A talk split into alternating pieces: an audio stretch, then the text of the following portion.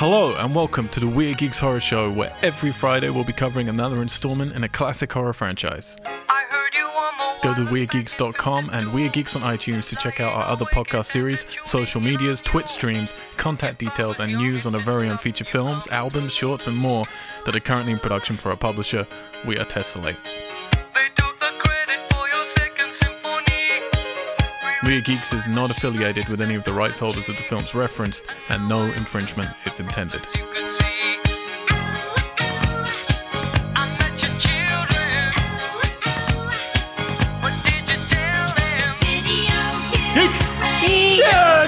Oh, Hello, welcome back to the Weird Geeks Horror Show, where every single Friday we take you through another installment of classic horror retrospective franchise. I'm your host, Al White, and joining me for the wrap up of the VHS is Alexander Chard. Thank you very much. I mean, And- hi. I don't know why I I mean, thank you. hi. Thank you, I am me. And Alison Holland. Thank you very much. Are you you? I am today. Are you sure? No, Have you I'm never sure. We are, of course, dealing with the end of a franchise. One of our shortest yet, only three films. Have we done a three film one before? I don't know if we have. Uh, Breaking the Wreck rules. was four, right? Yeah, rules used to be four and above because three were like a trilogy, four is a franchise. That's true. in my opinion. You know, Yeah. but we're breaking all kinds of things this year, so Yeah. who gives a fuck? If you're new to us, hello, welcome. Please head out to Weird Geeks on all of your things and your stuff with the programming in and the algorithms. Find us, subscribe us, rate to us. It helps us out a whole damn bunch because we do all this for free. We don't do patrons, we don't do banner ads, and by the love of all things staticky, we're not going to try and sell you any Fuck. Any fuck. any fucks. We're not going to try to sell you. any Incorrect. fucks. The correct answer was Betamax. We're not going to try to sell you any Betamax or Betamax, depending on where you're from. What do you say in England? Beta or beta? I honestly don't remember anymore. I was Yeah, having a do I. conversation with someone the other day about something where I was talking about first floor, second floors, because America and England do that differently. And I got it the wrong way round. That's how long I've been in America now, is my brain is programmed the wrong way round. Because you come in in America and you're on the what floor? When you come in at street level. On the first floor, First typically. Floor. Is it? It's not the lobby? Well, it Well, it depends depends where you you're Yeah. But no, ge- ge- generally they have, if you're one floor up in America, you're on Or the second ground floor. floor? Whereas in Ground England, floor. yeah, it's ground floor, first floor up is the Yeah. first floor. But Yeah. it's not also the first floor that you arrive at. So both make sense. Let's Yeah. be honest. So it's like, are you saying for anyway? This is what everyone's here to listen to. It is. Yeah, so my Americanisms, my Englishisms are fucked. I can't remember Betamax and Betamax anymore, which is which. Betamax. No yeah. idea. What was it in Australia or Australia? I, I, I'm exactly the same. I don't remember. cool, we're broken. Um, we say beta in case you're wondering. Then I Oh. would probably think it's the Probably it's the beta. Beta. Beta. Yeah, that sounds more British, doesn't it? Betamax. Beta, Betamax. and the VHS. the V. Yeah, we're talking about a wrap up of VHS. If you're new to our wrap ups, enjoy yourself. But we do recommend you go back and listen to the previous three episodes where we've been discussing the films in detail, too much detail probably. Again, we spend twice as much time talking about these films than the actual film's runtime themselves. Exactly. And you are welcome. Although not true of the first VHS, which is long. Because I know Um, there's, there's people out there, particularly in the VHS fan community, that are crying out for the detail that we go into. Alex, I can't even tell you how many emails I get per day. I'm oh, I'm sure. Yeah. They're just saying, yeah, but we need more detail. Make it longer. More Two hours nuance." is not Yeah. enough. And that's why we do the wrap up. Because some podcasts would be like, you know what? We did two and a half hours on each fucking film. That's plenty. No, not the case. You need another podcast where we basically go over everything all over again. And that's what's going to happen. Luckily, there's only three films, so it's going to be pretty short. We're going to talk through those three films, of course. We're going to do my favorite game, the Rotten Tomatoes game. We're going to then look at some of, well, normally we like to look at the, you know, the peripherals, uh, comic books, video games, things like that. Are there any? We shall see. We then like to look at a little bit of the history of whatever we're talking about. And then, of course, we get into ranking different things. We have plenty of categories, and maybe there'll be a secret quiz. We don't know. Oh.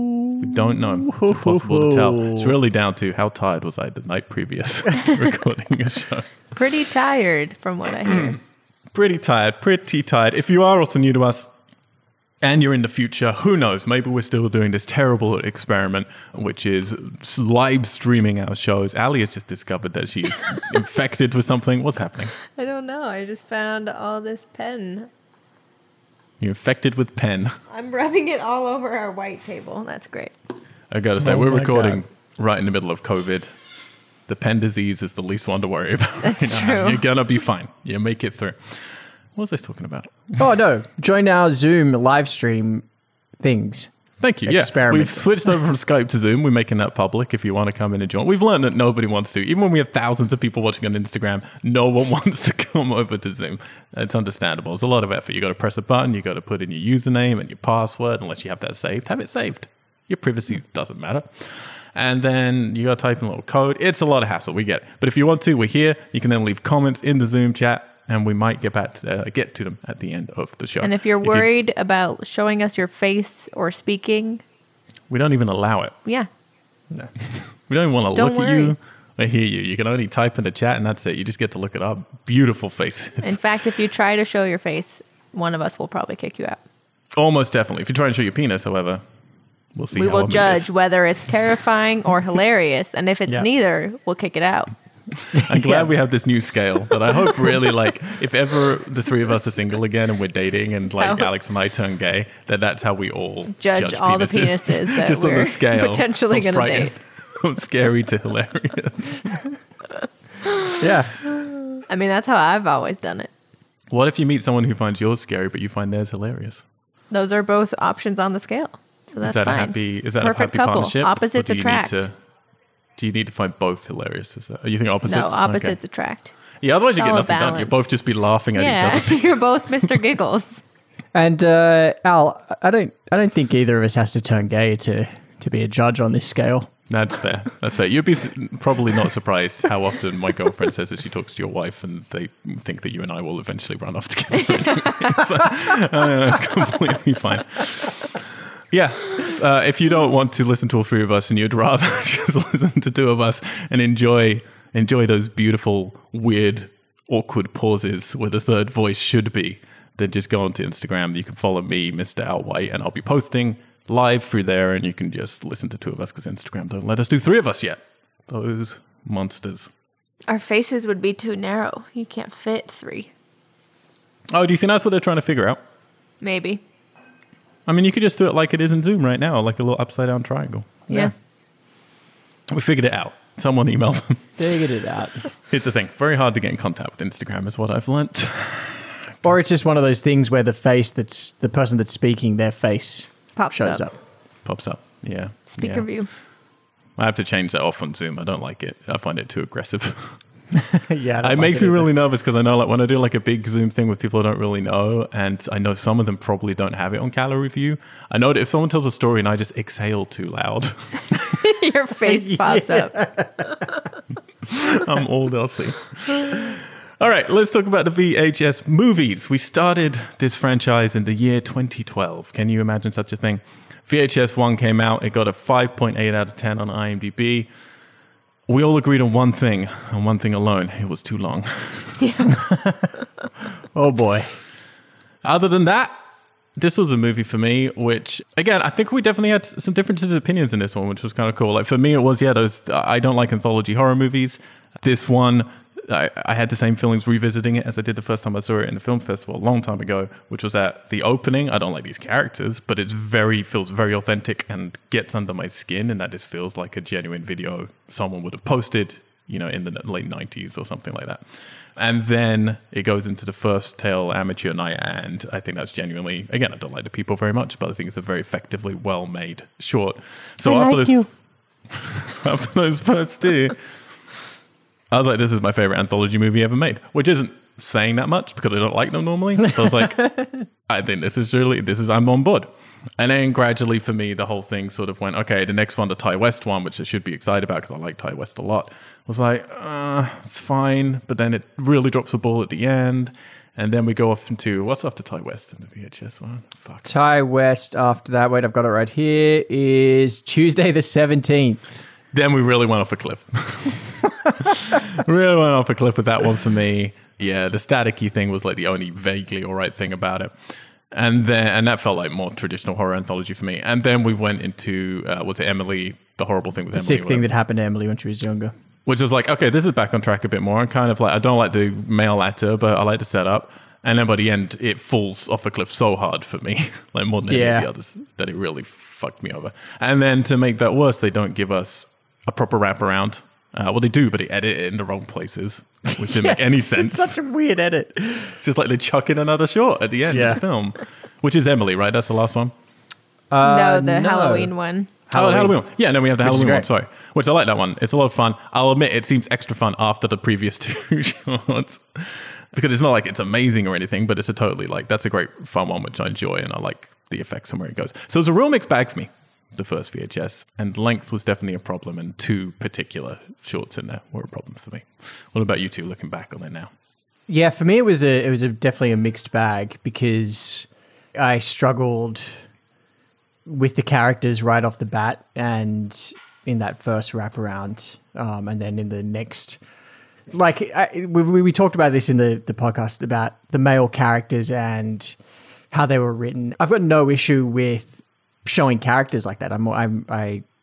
I kind of cringe when people say like, "Oh, we shouldn't have these types of characters on film or these types of people." And it's like, well, no, stories should be diverse and complete, but I, I don't think these films had enough time or or sort of it just wasn't satisfying to kind of what happened to them and all that sort of stuff. Anyway, for me, the the rest of the film was, you know, I really appreciated it for its authenticity, its its like real snuff film feel, but it was all a lot of like really great ideas, but just constantly missing the mark for me, or something that was like always an element missing that didn't sort of elevate it to a level where I thought, oh fuck, this is awesome.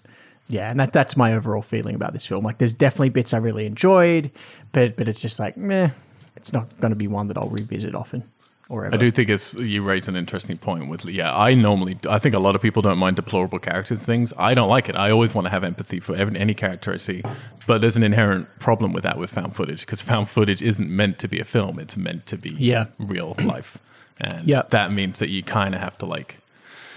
And again, and also again in horror, horror is like yeah, a lot of the time in horror you're meant to feel uncomfortable, you're meant to feel repulsed. So it's kind mm-hmm. of difficult sometimes to know how to gauge found footage in that way. For sure. Ali, how are you looking back?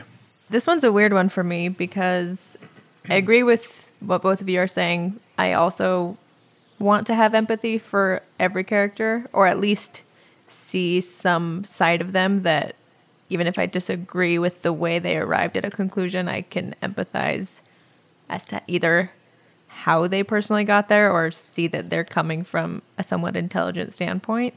And I, if it had only been like one or two, maybe even two of these short films that had characters like this, I think I would have felt very differently about it. But as the movie went on and as I was seeing that almost every male character was the exact same, that's when it became exhausting and problematic for me.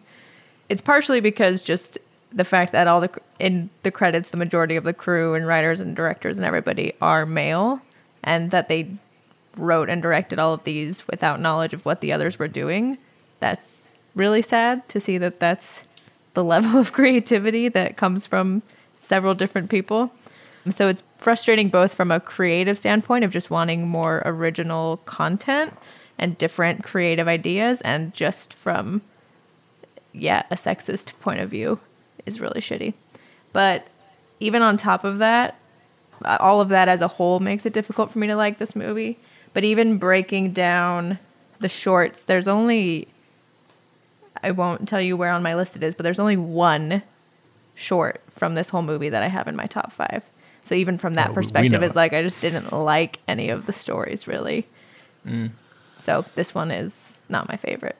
I do think you had an extra difficult barrier because you weren't really aware of what anthology was, and you started it like again. They start with two in a row, yes, which have the most deplorable characters by far. Yeah. And then, sure, when you get to the Ti West one, it's frustrating that his husband apparently uh, is trying to convince her to do a sex tape when she doesn't want to for like one scene, and then which didn't even need to be there. It's just so strange that that Yeah. even needed to be there.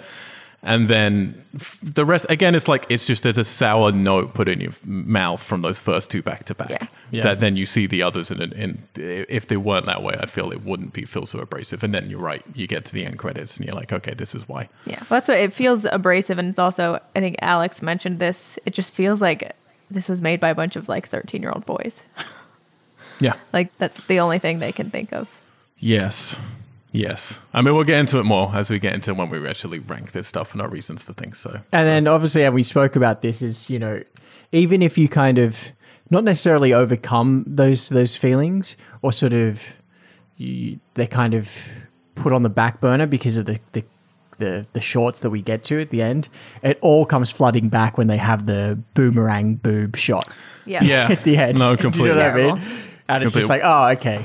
Like, Which again is like we have to like it's hard with the mythology because you have to like talk about the films themselves and maybe the creators, but then you don't know what the people who curated the entire film, like the producers and Yeah, production yeah. companies, what they decided to do with that stuff. So it's really difficult to separate, but that's our job. We got to try and do both, which is mm-hmm. hard. And for people who haven't listened to our previous shows, we are making a Weird Geeks supercut of VHS. I've even informed some of the creators. of that that is doing awesome. now. Are they um, okay with this? I, I mean, I don't care. Um, and yes, we are going to be selecting at the end of this show which films are not just going in it, but the order of them. We're going to figure that out together. What's the best ride? Because I do think the first film will be more palatable.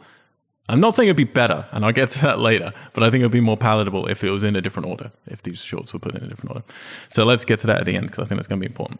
VHS 2 then came out the next year, 2013. It gets a 6 out of 10 on the old IMDb, so higher slightly than the first one. For me, this one, ah, it's really, I mean, talking about all these films is kind of weird because you have you just knee jerk reactions to things, and then you actually look at them and you go, well, that wasn't so bad, or that was, or this one actually had a wraparound that was written better, made more sense, had more production value. It was felt far less authentic, like far less authentic for me, and it felt a little silly. It was very similar, to be honest, as the first one. They just added in like a private investigator kind of vibe to things. And then they started to add in a little bit of mythology, like we want to create this mythology, and definitely repetition of like the stacks of TVs that people are watching and, and stuff like that. I didn't say sorry for the last one, but I still really love just the simple setup of we're, go, we're going to this place to get a tape. In this one, they're going to investigate something else, and yet coming across these tapes and then watching them for different reasons. Essentially, it's a very simple setup for an anthology, and I do think it's it works fine. But yeah, the wraparound, I don't really like it, even though it's better in you know in cinematic concept. And then we kicked off with fuck. I should written down the order of these. Do you have the order of these? Yep. Uh, we kicked off with after the wraparound. We kicked off with sorry, uh, phase Oh, one clinical trials. Of course, phase one clinical trials, which for me was like a. Uh, I understand when they did it. Adam Wingard was probably the biggest director that they had involved with this. Maybe, definitely at the time, he was like on the up and up, and he's a director lots of people love. I struggle with a lot of his work, to be honest. This is my least favorite thing he's ever done. It sets a whole different tone for the VHS franchise of like now we're going into Twilight Zone rather than horror, which is fine. It's not my particular cup of tea, so Yeah. it's, it's, I'm going to struggle with it a bit more. And then this one was just like I don't know. It didn't do it for me. Um, and then from there, we moved into.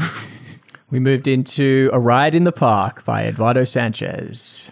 I mean, this was great fun. This it was one's one that starts off as like, okay, this is fine, but I've seen it before, and then it just gets better and better and better and better as you go through Yeah. this journey of what it's like to be one single zombie, well, one person bitten by a zombie in their entire journey to death, basically. and it's very, I don't know. You start off not realizing how funny it's going to become. Yeah. And, it the ending catches really you funny. by surprise too. Yes, yes. And those little weird moments, yeah, like the the sound going out when they have existential moments in the mirror. Yep, and gazing talking. at himself. It's really, I, I like really this one good. a lot. Like this one a lot. Um, and it's one of the rare ones that manages to genuinely be funny and it's not scary, but it's definitely horror. Like there's some, you know, nasty imagery. Very gory. And it's funny because this one starts off with a terrible line of him speaking to his girlfriend and her saying, "I wish you rode me as much as your bike or whatever." And so, like awful. coming coming right off the back of VHS, you're just like, "Oh fuck, here we go again." Yeah. Like, Yeah. it's um, Which makes really, the comeback that much stronger. yeah, it really quickly redeems itself. Which I think I think was just in like I think the way that line is played wrong. You know, there's a there's a way Yeah, to do yeah. that line, and you're like, okay, this is going to be funny, But unfortunately, it's played in a kind of like, no, I'm trying to be sexy with this. Yeah. Yeah, yeah. at all. Yeah. Yeah, and then we go into Safe Haven. Safe Haven. A lot of people's, I know a lot of fans of the VHS franchise love this one a lot. Uh, it's from the creators of The Raid. I still really struggle with the Raid's drama elements, particularly in the Raid 2. I have the same problem here. I really struggle with all the drama. It feels very, very melodramatic soap opera stuff. But once we get to the crazy, it goes fucking crazy. And I'm all for horror that goes crazy. And I feel like, you know, Ali, you and I had a difference in opinions on like hereditary with this stuff. Like, I like it when you get to the end and you just go, no, we're going full out. We're just going to go fucking nuts. So I really enjoy the end of this. Even the goofy effects, I'm like, I'm all in for because oh, this is just dumb weirdness. And then we go to what? Slumber Party Alien Abduction. This one's great. A big high note for me. Like a, the most, the only authentic one for me, and how it's shot really Yeah. in VHS two. And Yeah, it's funny. It's fun. It's like Super Eight style, like Steven Spielberg style, Stranger Things now, I guess, which came afterwards. I realized it's fun a whole bunch. So yeah, my feelings of VHS two, much like VHS one, very mixed bag, very mixed bag. Uh, what about you two? I like this one, especially which it could very the same way the last short in the first movie felt really good coming off of the other shorts. This one felt really good coming off of the first VHS. The bar was set pretty low. and I was just pleasantly surprised to have a diverse group of different stories, even if they weren't amazingly executed or if they weren't scary, the makeup looks bad, whatever. I was really refreshed to have like each short film be something totally different, tonally and writing. Yeah, I agree that the Slumber Party Alien one is a high a high note for me. That was definitely the most not the most fun. A ride in the park is the most fun, but I was pleasantly surprised to have more than one that I admired in this movie. Yeah, for me, yeah, I, I really enjoyed this. I think, you know, it does lose a bit of the sort of found footage authenticity and sort of snuff film quality that the first one very much had. But there, I, th- uh, I think there's, with that, there's a bit more, uh, there's better writing, there's a bit more like a sense of better kind of planning to it. And I do like the introduction to this sort of mythology and lore that they're kind of introducing and having a more cohesive wraparound. Um, I really appreciated. In between out watching the last film and doing this wrap up, I watched uh, the two Sinister films, and it's interesting how, with the mythology they're creating here, and the mythology and lore in Sinister Two, how it they kind of echo each other a bit, and sort of echo back to The Ring as well, and how they're kind of building on like these sort of murder tapes and people watching them and how it affects them and kind of like the it's yeah it's interesting that there's an overlap like that. I think starting with phase one clinical trials was the completely wrong choice for me. Because you know you do have the wraparound. Yes it it's found footage but it it's and it's more polished but it still has a, a kind of a bit more authentic vibe. And then you go into phase one and it's just far too like it's just not to my taste at all. It's not sort of to my horror taste. It's also just far too polished for the found footage that i like. It's very much for me like a precursor to what adam wingard did with blair witch like just so like Although to clarify, like you and I and people can go and listen to that show, but we were quite favorable to the Blair Witch, so we like where he oh went yeah yeah. found i footage. do absolutely. Absolutely. I do yeah. We did like that film. But but you know it just it just it feels very kind of orchestrated and and very very polished. But you know saying that once we sort of got into it i really i really enjoyed the shorts in this one. I i thought you know my my main issue with safe haven was yeah some of the melodramatic acting and just showing some of the goat demon man at the end a little too much but the action was Love it. really great um, i thought the actors yeah when they were kind of more in, once the action picked up and they weren't playing the dramatic scenes were really good and the premise was really strong what else do we have right in the park i loved like i really really loved this it hit the right balance of, of kind of humor and and sort of zombie horror. I just I thought was really really well paced. And then Slumber Party, yeah, like you guys, this was just such a strong strong note to finish on.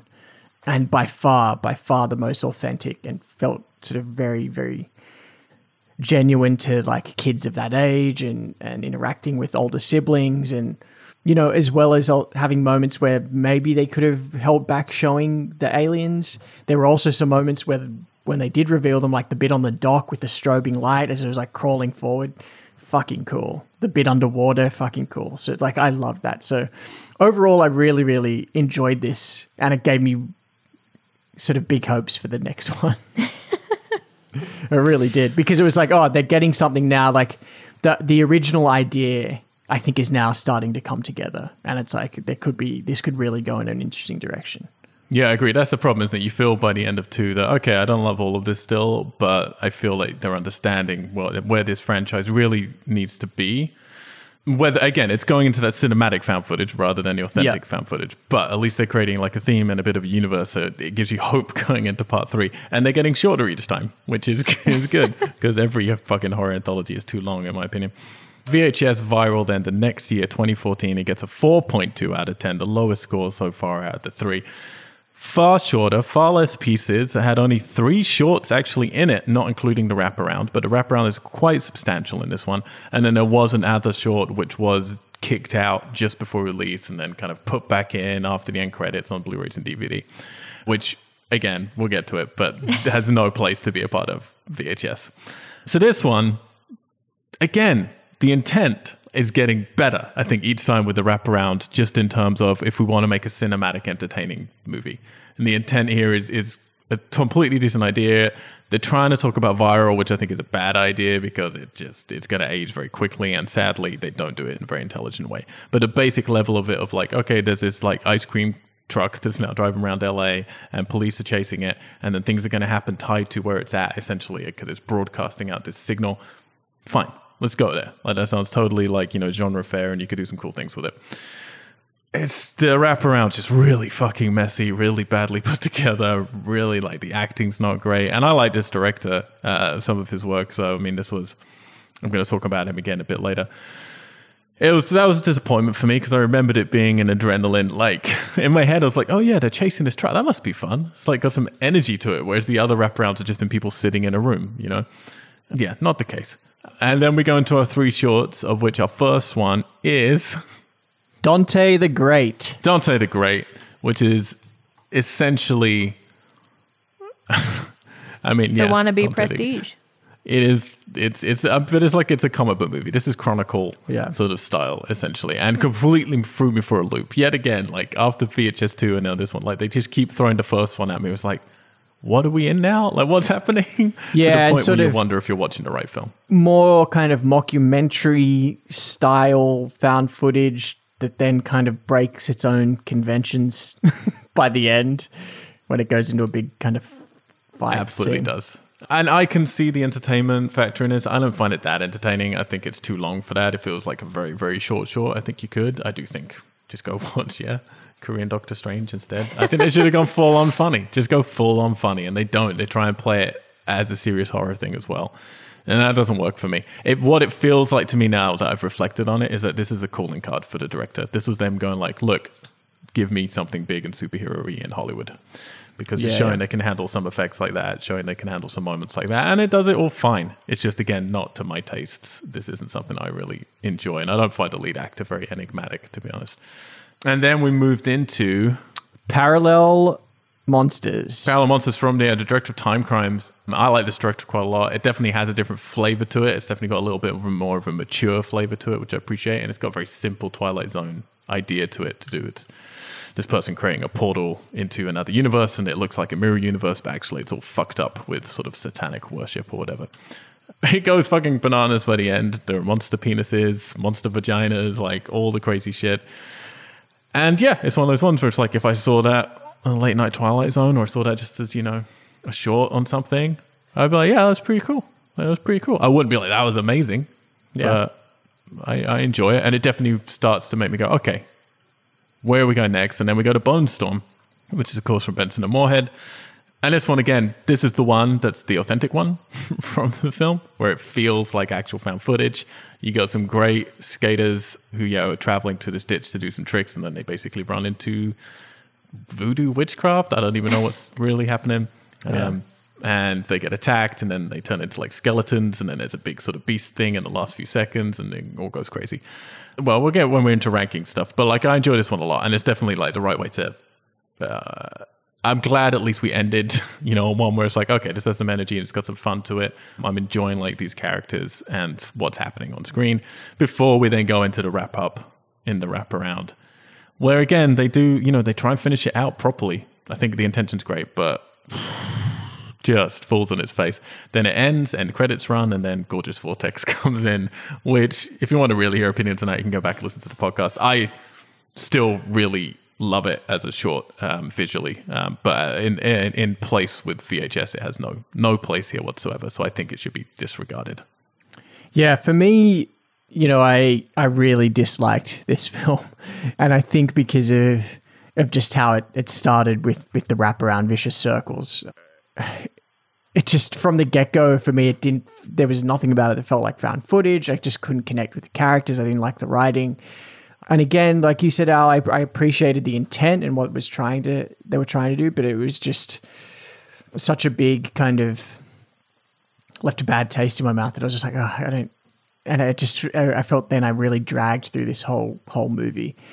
Stepping back from it now, what I do appreciate, and I think I did say this in the the end of that episode, was that I do appreciate that they did bring in new creators for this film and that everyone just really was bold with all their ideas. They're all so different from each other. You know, yes, you can argue of what's really found footage, what isn't, blah, blah, blah. But everyone just fucking just threw something out that was crazy and different and and bold. And I can really respect that, even if I don't necessarily like them or had issues with some of them, I definitely can respect that. So for me, out of all of them, my re- my favorite was probably Parallel Monsters, just because it was so insane. Just had a weird, unsettling kind of flavor and vibe that sort of hadn't come up before, and then to just have those crazy monster dicks and vaginas, it was insane. It was insane, and it just sort of it was crazy. Um, Bonestorm, yes, I, I appreciated it as well for the fact that it did feel the most authentic and most like a, a true sort of found footage film. The lead guys were great, just whether they were improvising or not, it was just a real natural kind of riffing between them, which was awesome. But as far as the the narrative and the story, it it just wasn't to to my sort of taste, um, and that that was my only issue with it. But I did I did again appreciate it. So I, I, I can appreciate the efforts and the the creativity, but I didn't think overall it was, it was very good. I'm in the same boat. After watching all three of these, it does become more clear how much the thread can impact your thoughts on the whole movie. Just because I think Al mentioned this and when we were reviewing this film, the shorts, when you talk about the shorts themselves, there were a good amount. Granted, there's only three, but even if there's two of the three that we really, really liked, and then you still leave watching this movie having a bad taste in your mouth is really interesting. I agree the thread sucks, which it sucks even more that it sounds cool on paper. Like the idea sounds like it could yeah. be really fun. As soon as you get that girl in, she's a terrible actress. And the more, even at the beginning, after realizing how terrible she is of an actress, I was still somewhat excited for the idea. But the more they dive deeper into the story that they've written, the more it falls apart. So it's it's pretty disappointing, which we'll get to it when we go to review the three films. But yeah, and then you don't forget that uh, I just remembered the racial stereotyping of the barbecue yeah, that party. that, yeah, no, that's the it's bit awful. I can't forget. Like that's, what's like the longer like you let them go on, the more power and time you give them, the worse it is. So yeah, the thread's definitely pretty disappointing. Dante the Great, I think I like this more than you two do. I definitely agree. It's not agree. executed. you agree. It's not executed in a great way, but I really like the idea. Um, maybe I just haven't seen enough comic book movies for this to annoy me as you have. I do think they need to find their tone, either go full horror and get some more talented people to like pull that off or go full humor. But I really like the idea this is w- the one from this movie that I would be most excited to see like somebody redo or to share with somebody to talk about. That doesn't mean I like it the most, but it's the idea that I found the most interesting. Go watch Chronicle. Okay, I will. I haven't seen it. Uh, Parallel Monsters, I thought was super sleek and really well done. I think it's a great idea. I did leave wanting to know more about the world. They didn't. They don't really give you any backstory or explanation, which they show you a few things that, again, with short films, you don't have time to explain everything. And I think we discussed this that if you try to feed us too much information, it will. I can almost guarantee you it'll be worse if you do.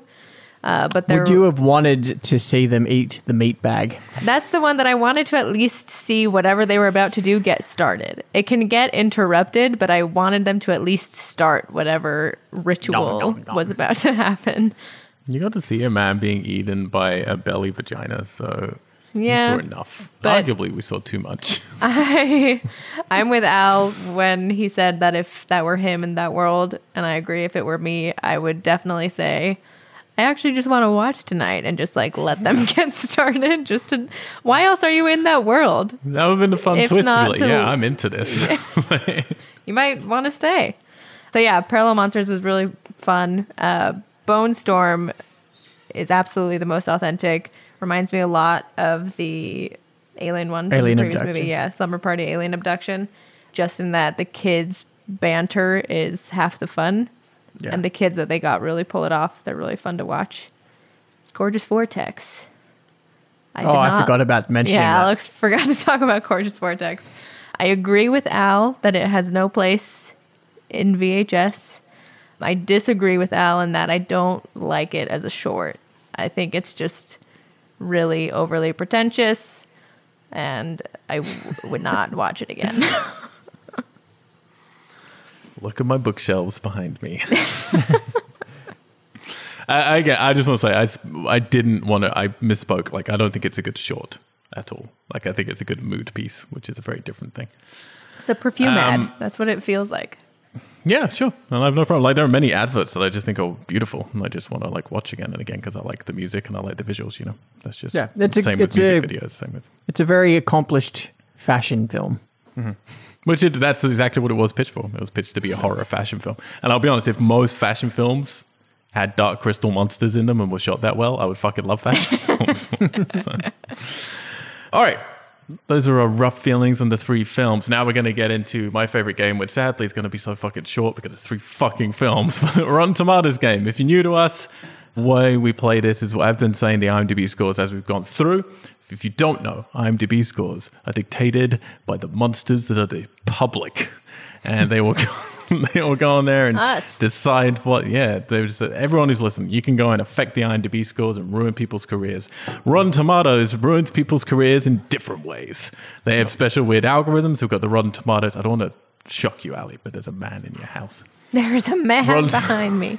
Rotten Tomatoes has critic score and Rotten Tomatoes has an audience score. And whenever we get to the wrap up, I like to say one of those and have you two guess is the other one going to be higher or lower? And if you get within 10% of the actual score, you get a second point that I'm just giving away for free because we've got literally nothing to lose. What can we get with the points, Al? Uh, we'll tell you. Uh, uh, yes. So we're gonna. Start. um, I'm trying to decide which way around to do this one. I'm gonna give you the option. Would you like to start with the critics or the audience? Who do you like? Critics. All right. Critics. VHS one. Rotten Tomatoes critics gave that movie 58%. 58%. Did the public think it was better or worse? Were they higher or lower? Give a score, 10% close enough, and you will get a second point. We oh we we either say higher or lower and give a score. I mean, you've got nothing to lose by giving an actual score because if you're within 10%, you get a free point. Critics gave it 58%. Interesting. That's exactly what IMDb gave it, right? Didn't you say five point eight? It- it- yeah, well, good memory. Which, if you remember correctly, IMDb done by audience, so very Right. strange. Yeah. But But I'm, I'm actually going to say lower. Fif- lower 50 from Alex. 54%. Oh, he's hedging his bets. I will say 49%.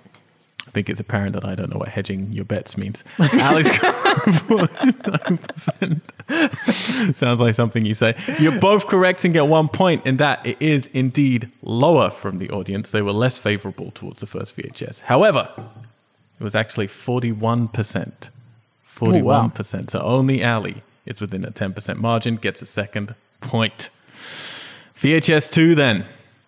Rotten Tomatoes critics liked this film quite a bit more than the original VHS. They gave it a 70%. Wow. Wow. Meaty score. I know your uh, your sounds of impressment That's high. are correct. Wow. But what did the audience think? Did they like it even more or did they like it less? 70 feels high. Time to 70 feels hedge. super high. Time to hedge those bets. Fuck. I'm going to go That's lower very again. surprising. If we, I'm yeah, gonna s- go ahead. I'm going to say 64%. yeah, you are. 64 from Alex. Less than the critics. well, What about the first one was. She's an audience member. the, I'm an audience. The first one was 41 from the audience. I do not repeat anything. Great. Just ever in life as a general rule. it's very useful when you're, you know, making a movie with people. I will say 60%. 60% from Ali. What did you say again, Alex? Sorry. 64. 64%. Well, you're both correct in that it was indeed lower. So that's another little point on the rack. The audience gave it 51%. Damn. Quite a lot lower. 70's high. I agree. We're getting into the last round already. Well, these critics. Yeah. already. With VHS, you should have heard some of the ones for Road Pursuit Slashes, my last series. That was a hoot. some of the things they gave, let me tell you. There was a twist at the end of that one, so it worked out nicely. VHS Viral, critics gave it 34%. Their lowest yet, 34%. But what about them audience members? What did they think? Those genre fans who came over to Rotten Tomatoes, clicked on that button, decided what to vote? Do they want it I'm to gonna- be a, a nice little? I'm talking about tomatoes, Alex. Give me a. Don't Do you want it to interrupt be a him. green splat? Actually, that's just the critics, isn't it? Like critics is like green splat or the fresh And tomato, get and popcorn, certified right? popcorn spilled over, just with. They don't even care. No. It's like, I don't. I'm not even. This film's so bad. I don't even want to eat my popcorn. Yeah, exactly. I mean, and, Food and that, must be punished. I disagree. I think the worse it is, you should at least give yourself something good. So eat the popcorn. I agree. Get and why is something Rotten Tomatoes your so about just punishing food? yeah, exactly. It's not the food's fault. Food. I'm gonna say higher, Al. Wasters. Alex is going higher, higher than For- 34 40, 40, I'm going to say 42%. Forty-two percent. I'm gonna go lower again and say thirty-one. Thirty. Oh wow. Is that hedging your bets? Nobody knows. I don't know what that Um, means. one of you is correct, and one of you isn't, which has to be true because unless they were exactly at 34% also, which is possible, bet on that zero if you're playing roulette. Well, at the moment, Ali's three to two with Alex. Alex needs these two points. You're not going to get them, buddy. They were in fact lower. Ali gets a point for that. What did you say it was, Ali? 31? Thirty-one. 14%. Wow. Holy shit. I thought there'd be a twist ending. Apparently, not. So the audience disagrees a lot with the critics on this. I think it's a lot lower throughout Well, I'll be the honest, whole I kinda- franchise. At first, it shocked me because I think of you know the I was thinking well the genre audience who I know love a lot of these directors and enjoy a lot of these films. But then I was like, yeah, but also these films are going to be voted on pretty much entirely by genre critics, and a lot of the people I know who like these films are genre fans, but they also might be critics. And then I was like, it makes kind of sense. I feel like from what I know of people with these movies, the the critic vote is more in line with where people seem to be at. Whereas I feel the audience might also just be general public people who happen to come to Rotten Tomatoes to vote for it, you know, rather than genre fans. But I don't know. I don't know. Definitely, uh, definitely interesting that the audience thought lower than the critics on every single one. Yeah. these movies. And by that much on the last one. I can't believe the second one is 70%. You Yeah, have to insane. because that's what It's it a is. fact. Al- I refuse to believe it. Show me. I mean, it's not hard. That's true. Uh, I'm on a computer. I could do it. Ali gets four out of two. Alex, you were obliterated, but don't worry because there might be a secret quiz coming up, which the more I talk about it, the less secret it becomes. Okay. But before we get Alex there, always does better on quizzes than I do. We'll see. we'll see. We will see. Before we get there, we need to talk about the movie's universe. Then, what happened around it? Were the comic books? Were the video games? Were the you know sex toys? No, to the latter. You mean there weren't parallel monster sex toys? Oh, that is surprising. Missed opportunity. I'm going to send an email to somebody. There should be, some. um, and it's going to be the president of America. He's doing nothing else of value right now, so I mean, well he's do that. clearly just mostly on Twitter. So why not get on sex toys for parallel monsters? All right. No, there's nothing to talk about here. So let's move along.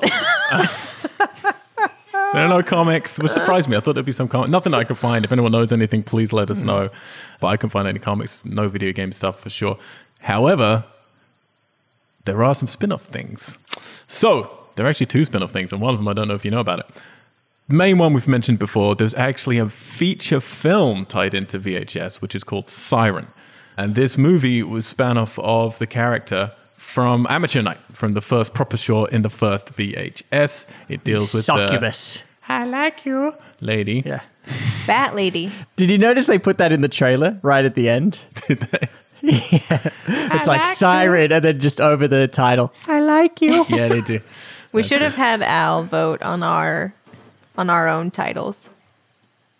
But so you'd have three title options. The the title they came up with, Alex's title, and my title, and you'd have to vote on which one you think it should be.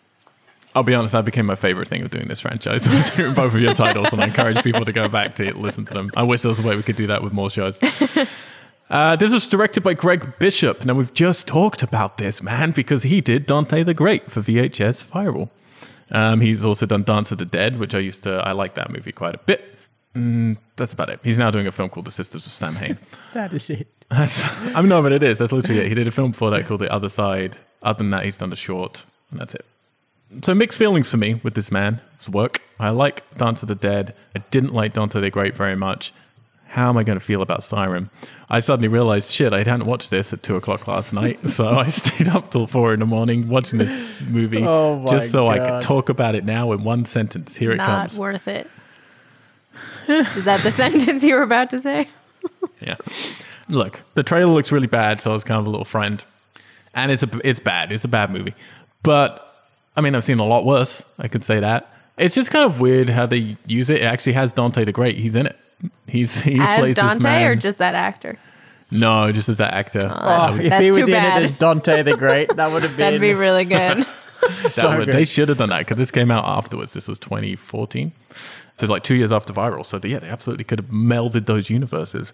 Yeah, she comes back again. It's very strange because she's very different, like very different vibe, very different feel to how they're doing it all. It's she looks even more like Splice, which is strange decision to go with. But essentially, it's about this guy Dante the Great, but not Dante the Great, who he kidnaps her. He like uh, they go to somewhere where like I think someone's they've summoned her, and they take her away and like entrap her essentially, and then put her this stag do uh, going on a party, and they go to this shitty strip club, and then they meet someone that's like I can take you to a really you know underground place, and they go to this bar which has a lot more illicit weird stuff going on a lot of like people getting whipped until they're bleeding on stage and just strange things. And then they go to all these back rooms and he's like i can make anything happen. What do you want to happen and he's like, he well, he doesn't sounds want like to have Dante sex. the Great. Yeah, I mean, I mean, Sounds honestly, like it from would've dusk till easy. dawn. Oh yeah, no, for sure. Which I wish it was because fuck me, I love that movie. Why don't we do? You said we could do from dusk till dawn. Why don't we do that, Alex? what a movie. Why Um, did we do that? we'll get there. Yeah, and basically they meet like the stag meets her. She's has this weird thing where she sings now because she's a siren, and when she sings, I think it gives you like the emotions and visions of every great sexual experience you've ever had. There's this really embarrassing shot, which isn't meant to be embarrassing, where the stag is like his face is pressed against the glass, and she's on the other side of the glass, and I think he's like orgasming as he's having these visions of all the women he's had sex with. Which I did think during it, I was like, this is a genius. Like, if you want lots of boobs in your film, This is genius because this is legitimately tied into the narrative very well, and it did it felt not out of place. But then he feels sorry for her, so he they set her free, and then of course you find out like no, there's a reason she was locked up. That's not us being mean to a woman. It's she is this monster essentially, and then stuff happens and people die and they run around in the woods for a bit. There's an alright bit in the diner where the sound goes out and it's vaguely effective. I don't know. It was set over one night. I think it could have been great. Like I think it's actually like this could be cool, but it's just like it's very straight to DVD sort of yeah stuff. It's just very strange because unlike you two, I liked her in the first amateur night, and she doesn't seem to be giving much here. Well, thank you for watching that for us. If I had been awake at 2 a.m. when you sent that text, I would have said, "Don't watch it. It's okay." if we if if we had been together, I would have watched it with you. That's fair. Yes. That would be more Yeah. fun. Yes, yes, yes. And I also promised I was going to watch a whole bunch of other and rewatch anthology movies. I didn't get the time to, but we'll get to some history of anthology in a second. There's another spin off, though. I don't know if you both know this, you fuckers, but there's something else that I had to watch. and this one, legitimately more painful. More pain. Not because they were bad necessarily, but the way to do it. I don't know if you know about this, but there has been more VHS content since VHS Viral. no way. More gorgeous I'm telling you. It's been documented on the interweb, Alex. You, it's difficult to dispute. and I and I tried to because I was like, I don't want to do it. but mean, no, you are your the own more I tried to dispute it, the more it was right there in my face, defying all all desire for reality. I'm going to say a word now, which I've never had to say on this show before, and I wish I didn't have to. Snapchat. Oh God. Did you say snatch hat? That's the that's the entire Parallel Monsters universe. Snapchat TV. Did they do this Snapchat originals or whatever they're called? debut. Uh, yes, they did some VHS shorts through Snapchat originals. And when I oh, found Oh, this I out, I, was like, this. surely someone's put this up on YouTube or something. No, of course not. It's all locked into Snapchat. Guess what? I Al fucking hate got Snapchat. a Snapchat. I had to, so last night I have to like, oh, now I gotta get fucking Snapchat. So I had to like sign up for Snapchat, and of course it's me. So then I like spend half an hour creating an avatar at fucking whatever ridiculous hour in the morning. And then I'm into the nightmare. Because I've been to Snapchat once before many years ago and I tried it out and I was like, this is a nightmare. Everything's counterclockwise. You have to swipe in directions that don't make sense. Things disappear when I don't want them to disappear. Drove me absolutely insane. And I was back in it with a bleary head when you're all tired. And it's like, I don't know what's happening. I don't know how to find this fucking content. And I had to like Google multiple times how to find Snapchat originals in Snapchat, which eventually I found it. And then I couldn't, I've uh, like, then you start searching for VHS and like, I'm just new to Snapchat. I'm telling you, I've done many things for this show over the years that have taken effort and emotional resonance from me. This was the worst. Wading into the muddy waters of Snapchat and trying to figure out this nightmare at fucking three in the morning was like, I never want to do that again. I did find them. I watched them. Here is my report card. Stray Dog, directed, obviously these are all just a few minutes long. Directed by Gustavo Cooper, written by Ben Powell. This is a bunch of girls who are hanging out at home, having like a slumber party. They're watching Night of the Living Dead. I say girls, they're like, I don't know, I think they're meant to be 16 or something. Don't know. Wait, and so these are all created as if they've These been are done at like as if, as if As they're actual Snapchat video? Snapchats.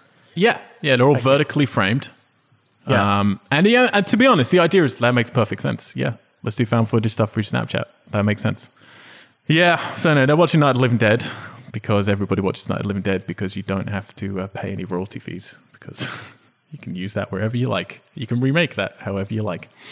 They hear something at the window.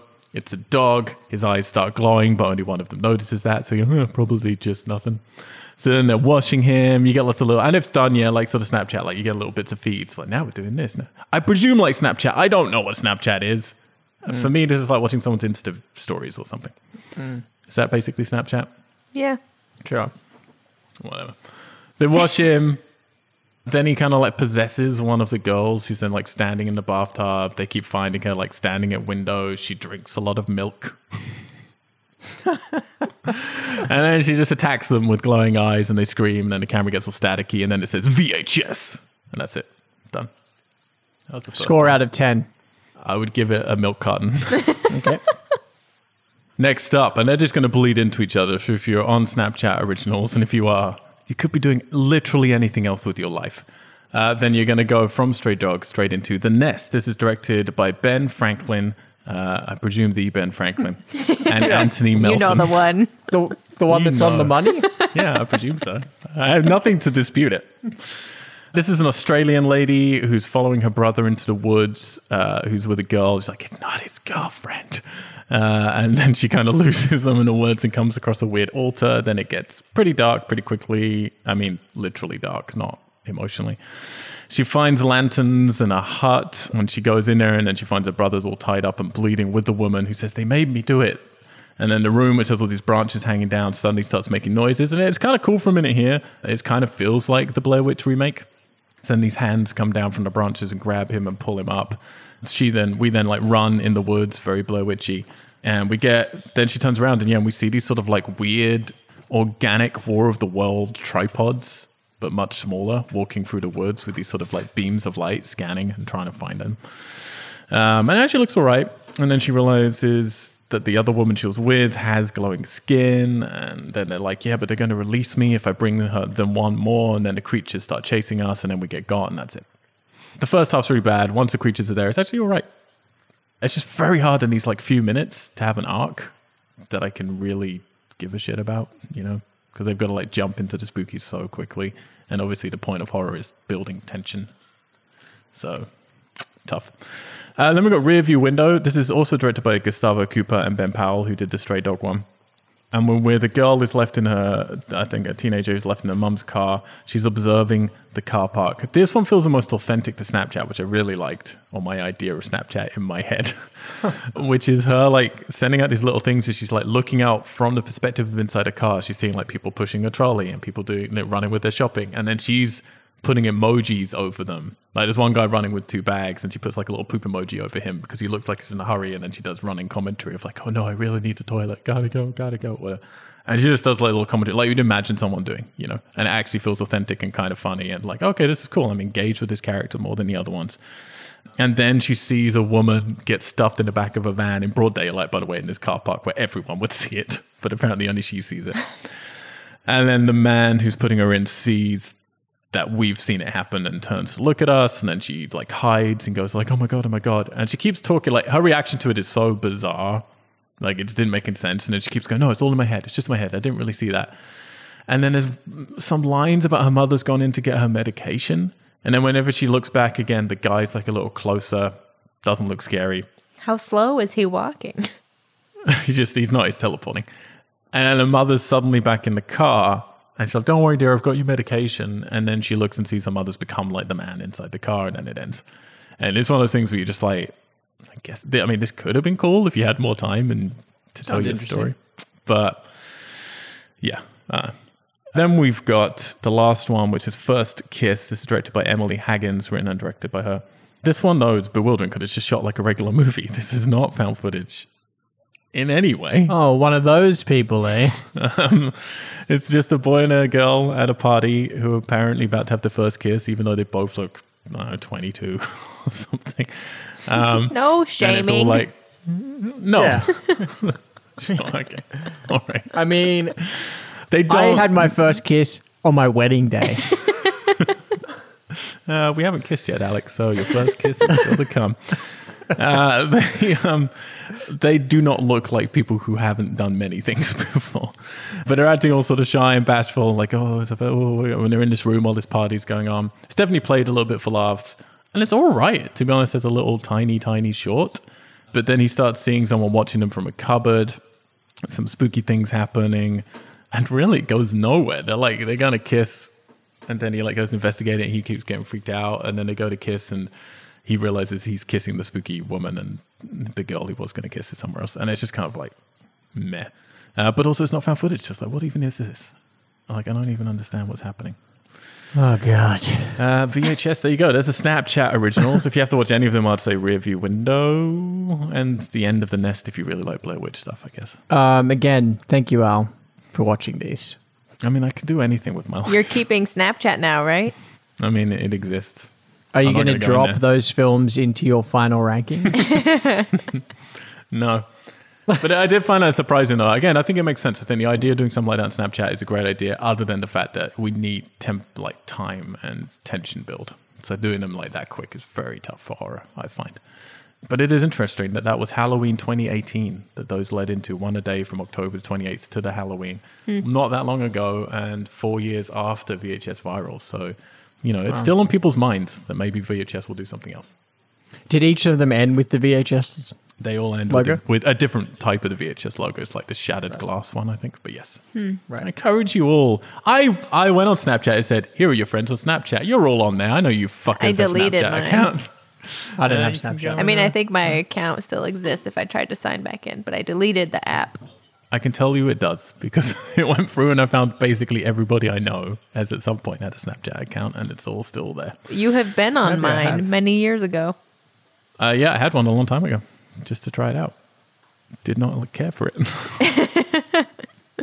None of us did. there you go. Yeah. All right. For yours, not for ours. Thank you. Thanks. Anthology movies. Again, I wanted to talk more about these, but it's kind of hard because we're talking about anthology and found footage. And I feel personally the VHS films, for me, rely more in the VH in the uh, found footage genre than the anthology genre. It just happens to be that they're an assembly of you know of shorter found footage films. But the found footage thing is the thing that sets it apart because we haven't had that before.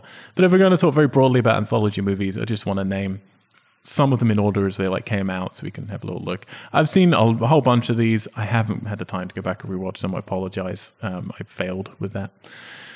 Or it didn't fail depending on how you think living your life works. Really the first proper sort of film was dead of night in 1945 He had kwaidan in 1964 which is japanese it's released on criterion now i believe. It's like a very classic one The House That Dripped Blood in 1971. And then we go into ones people would really recognize, like Tales from the Crypt in 1972.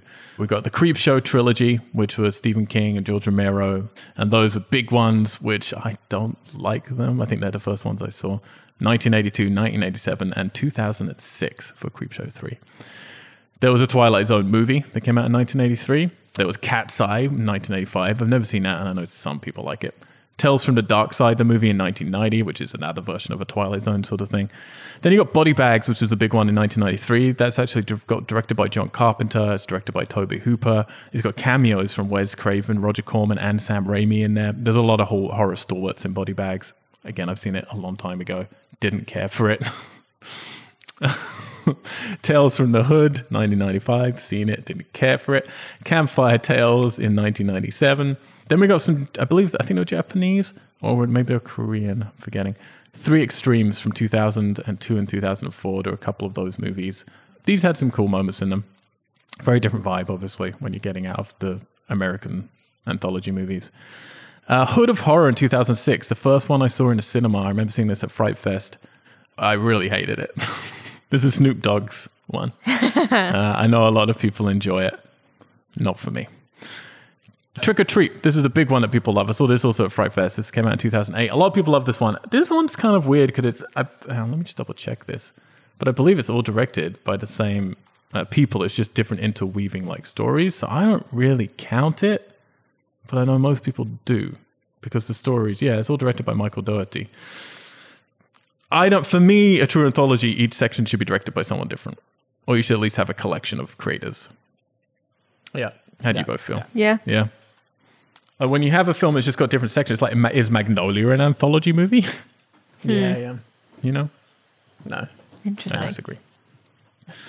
Fears of the Dark in 2008 is an interesting one because it's actually, uh, I think, the first ever horror anthology that's animated. And there's some cool things going on now. Now it's worth checking out. The ABCs of Death then started coming out. There's one in 2012, one in 2014.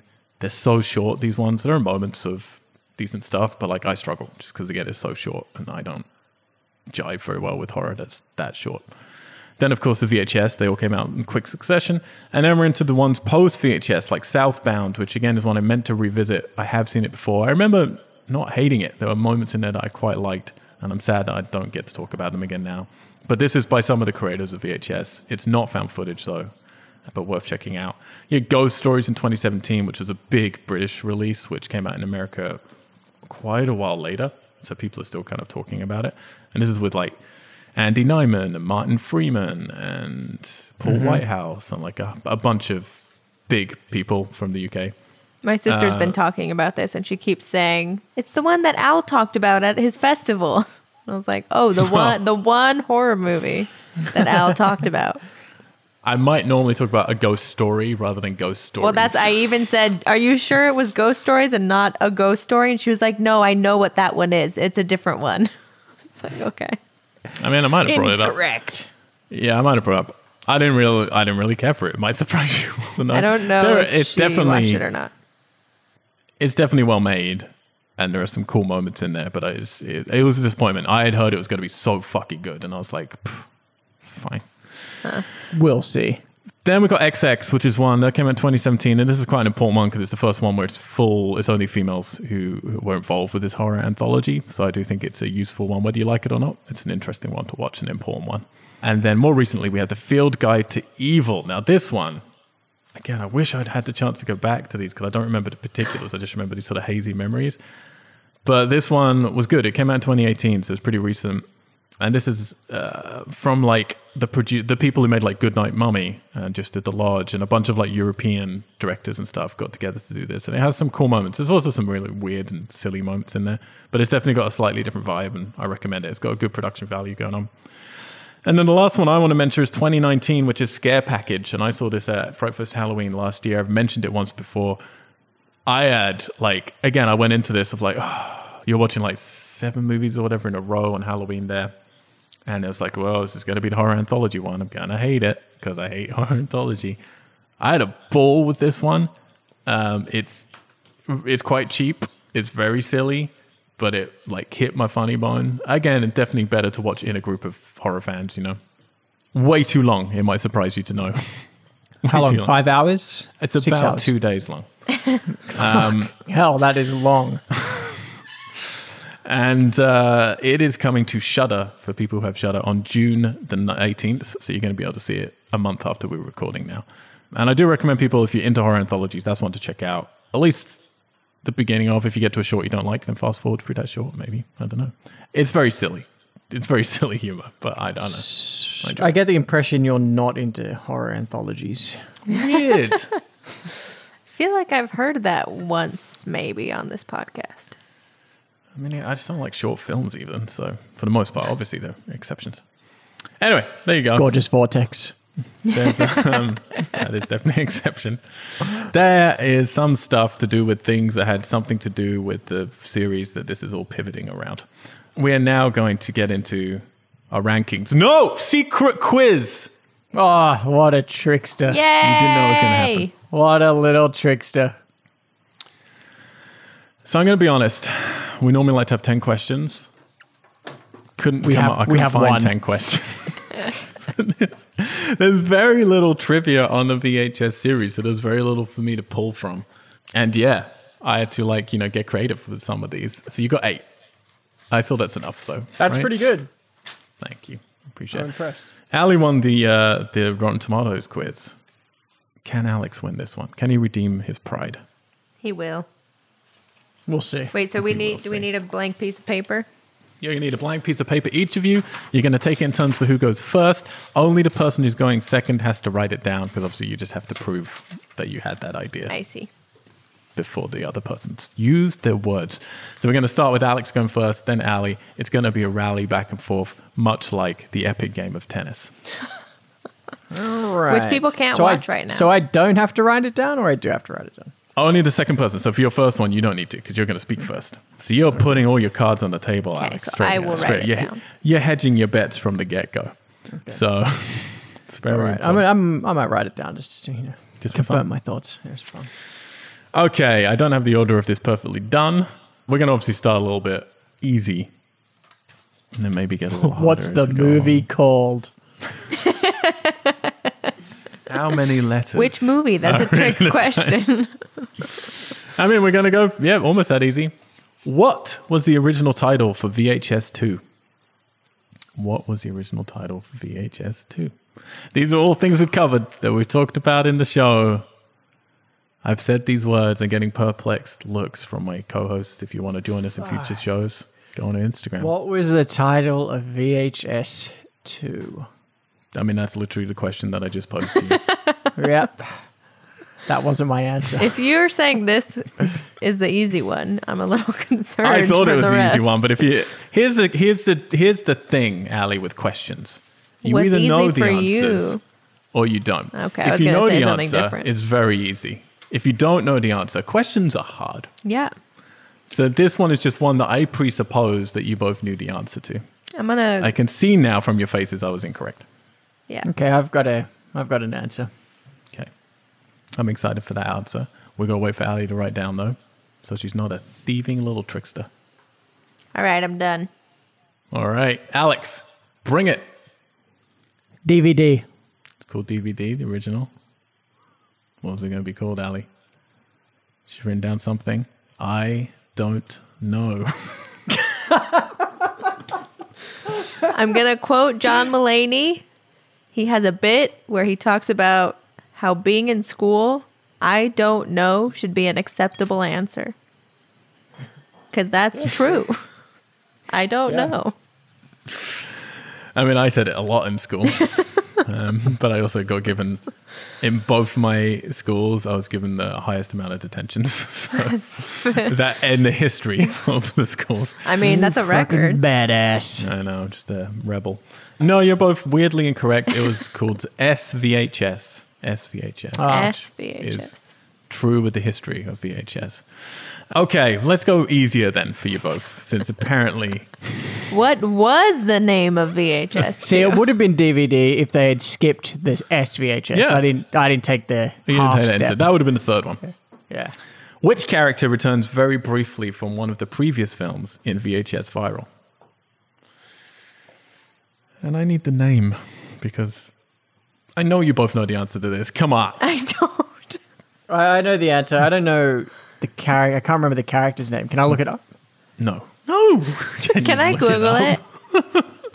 Which character returns briefly from one of the previous films of VHS Viral? I'll tell you what, then I'll give you a point for knowing what it was, a second point for knowing the name. How's that? Seem fair?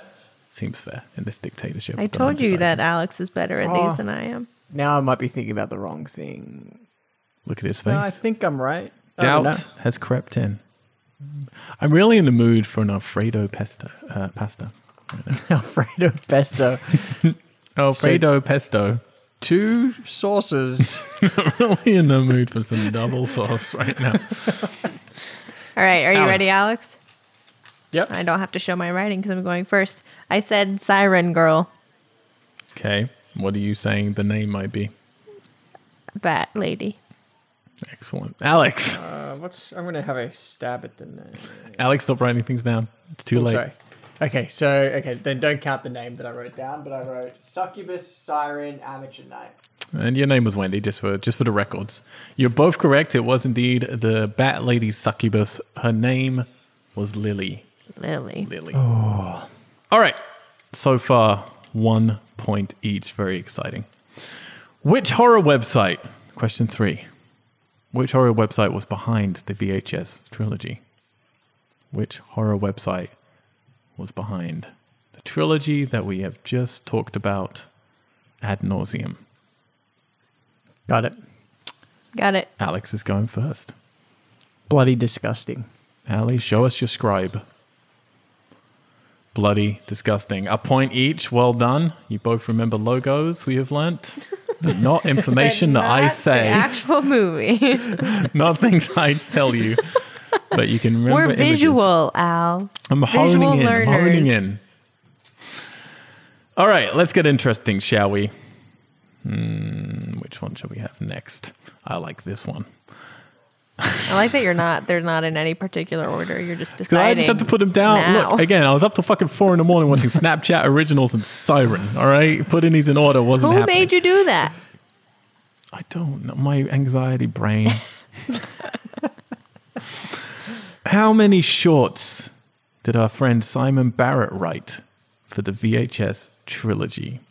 This is the man who, of course, teams up with Adam Wingard on, uh, I believe, all of his films, as well as writing other things. Uh, writer that I quite enjoy a lot of his writings. But how many did he write for the trilogy of VHS? If you can name them all as well, extra point. My God, such a generous person. I really am. Do we get an extra point per short? I knew I was waiting. I was like, or she's you gonna have fucking or you have to name all of them for one extra point. no. You got to get them all. Otherwise, it's otherwise it's out of control. Okay, then I'm not gonna I'm not gonna bother. I won't be Wow. I won't be able to get all of them. We're really learning a lot about you. here. I know when I know things and I know when I don't. That's a useful useful tool to have in Yeah. your brain. I'm willing to admit when I'm wrong. I don't. I just kind of say stuff, and then you realize, oh, I didn't know that, and then you just got to convince yourself and the people around you that you did. Or they realize you didn't. I just realized I also record these Zoom calls. And yeah, the one we did for the Ended Road Pursuit slashes. If people are considering, do I want to be a part of the Zoom call? It sounds like a lot of effort. It is a lot of effort. We proved again that yesterday with thousands of people watching on Instagram and one person coming to Zoom. However, we did like an hour long afterwards, like chatting and getting into personal details. So if that All sounds more delightful for you, all recorded, yeah, it's all like down now. You if that sounds more delightful for you, than um than these actual shows. So maybe just tune in towards the end of one of them, and you can catch us just you know sharing illicit personal details. Okay, who's going first? I've forgotten who it is. I think it's Is it Ali. you? Yeah. It's Ali. My answer is four question mark? For question mark, that's my favorite number. And you're not going to go for what they were. No. Alex did some writing, so either he was doing Alex. math or he's been figuring out which ones they Just are. doing Alex, some long division. hit us. So I I did three, tape forty nine, clinical phase, whatever it is, and tape fifty six. So you went all in. Okay. We're gonna we're gonna have a, a judge's ruling on this stuff a little bit, I think, uh, because there were four. He wrote four shorts for these movies. However, and it's going to depend on how generous Ali's feeling, because however, all three that Alex wrote down, he did right. But he's missing one. He is missing one, but that is pretty. But I. I, feel like you should get one point. I asked, do you get one point per I'm not giving him a point per one. I'm not giving him a point per film, but I'm just like considering he got three, he could name check three out of those four, and you didn't even try. Nope. I feel like I feel he deserves a point, or at least half. a point. Give him a point. All right, He's Okay. good at these. He deserves I'll take it. it. He said graciously. Uh, yeah, he did four. He did tape fifty six. The sick thing that happened to Emily when she was younger. Oh, that was on my. I I forgot he wrote that one. Tape 49 and phase that. one clinical trials. All right. You're both on three each, by the way. So incredibly exciting times. Next question. Here's one that's a little bit outside of the realm of the movies. What does VHS stand for? What does VHS stand for?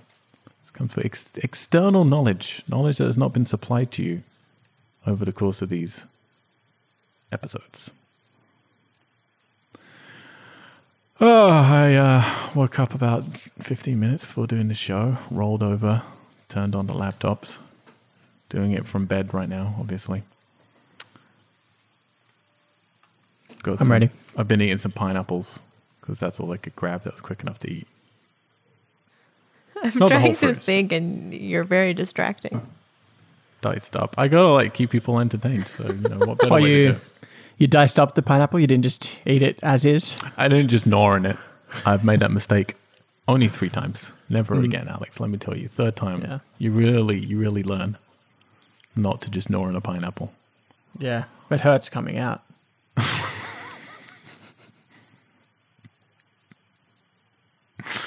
Oh, we're so lucky no one listens to our show. Ali, are you there yet? I I mean, I'm sure that it's wrong, but I have an answer. I also am sure. Alex, give us the information that I require. I feel like being a kid of the VHS generation, I should get this, but then I'm also worried I'm wrong. Video home system. Video home system from Alex. Ali. I think that's right. Mine's definitely wrong, but I said video high speed. that is spoken to someone from the internet generation, isn't it? Isn't it? I was gonna try to come up with a silly one, and I couldn't come up with anything funny enough, so I just went with that. I like. I mean, that was funny. Thank Don't you. That was silly enough. Alex, you're correct. It is video home system. I thought it was something. I mean, my head thought, yeah, but isn't it something more complicated to do with the magnets in it or whatever? Nope. Video home system. Well, at first I was like, is it video videography home system? and I was like, no. I was going to be very ashamed of myself if I got that wrong. That question creeps Alex into the lead. Ali is really regretting giving him that point for the last I round don't- now. But No, hey, it's okay. This is your life. Alex is come on. earning Have some drama. I'm not competitive. I am. Let's win this, Al. Believe in you. You got three more questions, and one of them might be worth multiple points. Whisper it. Because there are Question no number rules. meh, meh, meh. Number what six. type of thank you what type of dog was the star of slumber party alien abduction and for an extra point what's the name potential for two points and i'm, I'm not gonna i don't want to spoil things too much but there's a potential for at least two points on each of these last three questions so really this game could be anyone's the excitement is through the roof right now i can see my co-hosts are undressing from perspiration all right, all right. ali's up Ali's up. Yes. I don't remember the name, but I said it is a Yorkshire Terrier, parentheses, Yorkie. Wow. Interesting pronunciation of Yorkshire, but yes. You're- Yorkshire. That's the American, yeah, Yorkshire. I said he's a terrier and his name is Tank. I can reveal he was indeed a Yorkshire Terrier. So a point each. Let me just program that into the system, see where we're at. Alex is still one point in the lead. Does a terrier mean something? Is that not a different type of dog? I'm not a dog. Yeah, it Does could it? be. I think a terrier could be. Okay. Let me quickly look it up. point retracted. Let me pull. Alex, are you allowed to, you know, in, in the con- I know you just said you're competitive, but can you remove the competitive oh, shroud? I mean, yeah, there's like Irish terriers, different types of terriers. Yeah, I guess. I guess. I guess. Can we, let's give yeah. him point five for the Terrier. No, I'm, I'm gonna. I'm gonna retract my point. Okay. No point. Yeah, no point. because Which doesn't matter because Alex got it right with Tank. But he, Tank is he the got name the of the name. dog. He got the so name we each right. get a point. You each get a point. Alex is still one in the lead. Five to four. Five to four. Ali's not making this very exciting with her. Sorry. I don't care who wins attitude. I, Sean doesn't like Yeah. bowling with me because he shit talks me, and I'm just like, you're right.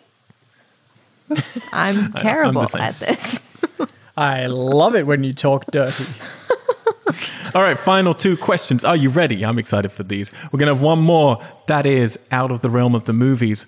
VHS beat Betamax or Betamax or whatever to the ground. But what year did VHS start? When was the year that VHS started being released? There's a Japanese year and an American year, and I will accept either. So you got a two year parameter. Just going to let you know right now. And for an extra point, if you want it, when did it officially end? Even though I know people are still making special VHS things now, there is a year where the curtains were drawn on the VHS era. If so not counting ambitious. Snapchat. No, I'm talking about actual Oh, VHS, VHS tapes, cassettes. not the yes. franchise. I see. Not the franchise. Okay. Sorry, I should have clarified. It's confusing when people name their films. And, we- and you're you're giving us a, a year either Uh, side. uh, for the beginning, yes, because it was actually released in Japan the year before America. So I'm going to give you a little leeway there. Two year bracket. However, for the, the when the curtains were drawn, uh, all I can go with is what Google tells me. My stomach is making huge noises. Huge noises. It needs feeding. Get the meat bag out. Hang it on, the meat bag out. hang it on a stick. Invite your mates over. And then just, We're eating it out, and then just stare at each other. So when you when you say when it Katie's like, Al likes to go first. when you say when it ended, do you mean Yeah. when? It's the official date that they stopped producing VHS cassettes. Now, some people obviously still doing it, but the official date that it will stop doing as a mainstream form of, of production. There is a date that, that apparently I have now learned. Now again, people are still putting. I have some friends who just put out one of their films on VHS, so it's still happening. Okay. So when it stopped being the brackets. mainstream form. I'm not saying the mainstream form in terms of how it was being. I'm saying the official date that all the big production because you have you know production. Like we're talking about when DVDs are made, you're talking about entire industries. when the Yeah, yeah. industry shut down And and, they're like, we are not making else." VHS anymore. Okay. we have finished making them. It doesn't mean that obviously some houses will still make VHS. But who's up first with this one? I've forgotten. I think it is me. Alex, So I'm going to say 1979 1979 for when it started, two year bracket. and the end 2004. 2004. Allison. I said 1975 to 1998. Ooh, that sounds good too. Does sound good, doesn't it, Alex? So,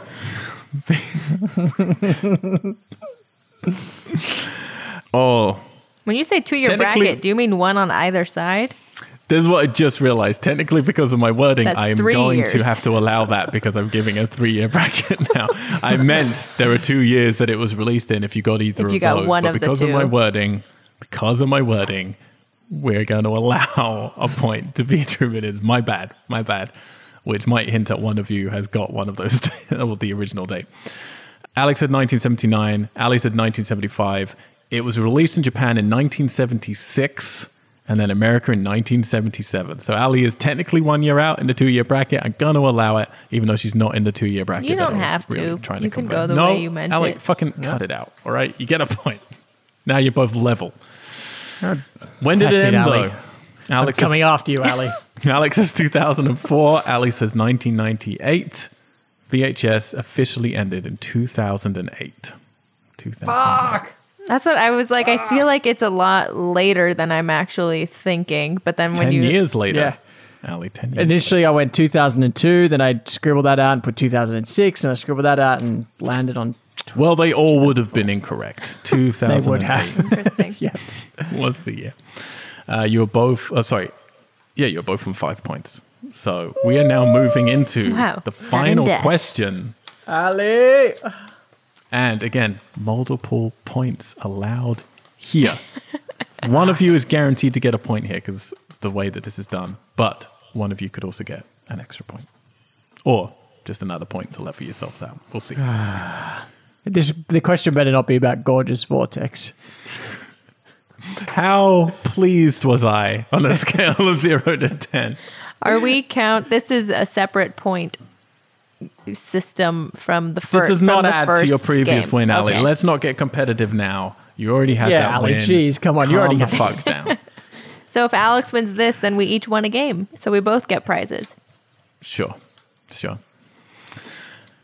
Your final question: How many times is the word "fuck" used in the first VHS film? Oh, I remember reading this, but I can't remember the. One, whoever is closest will get a point.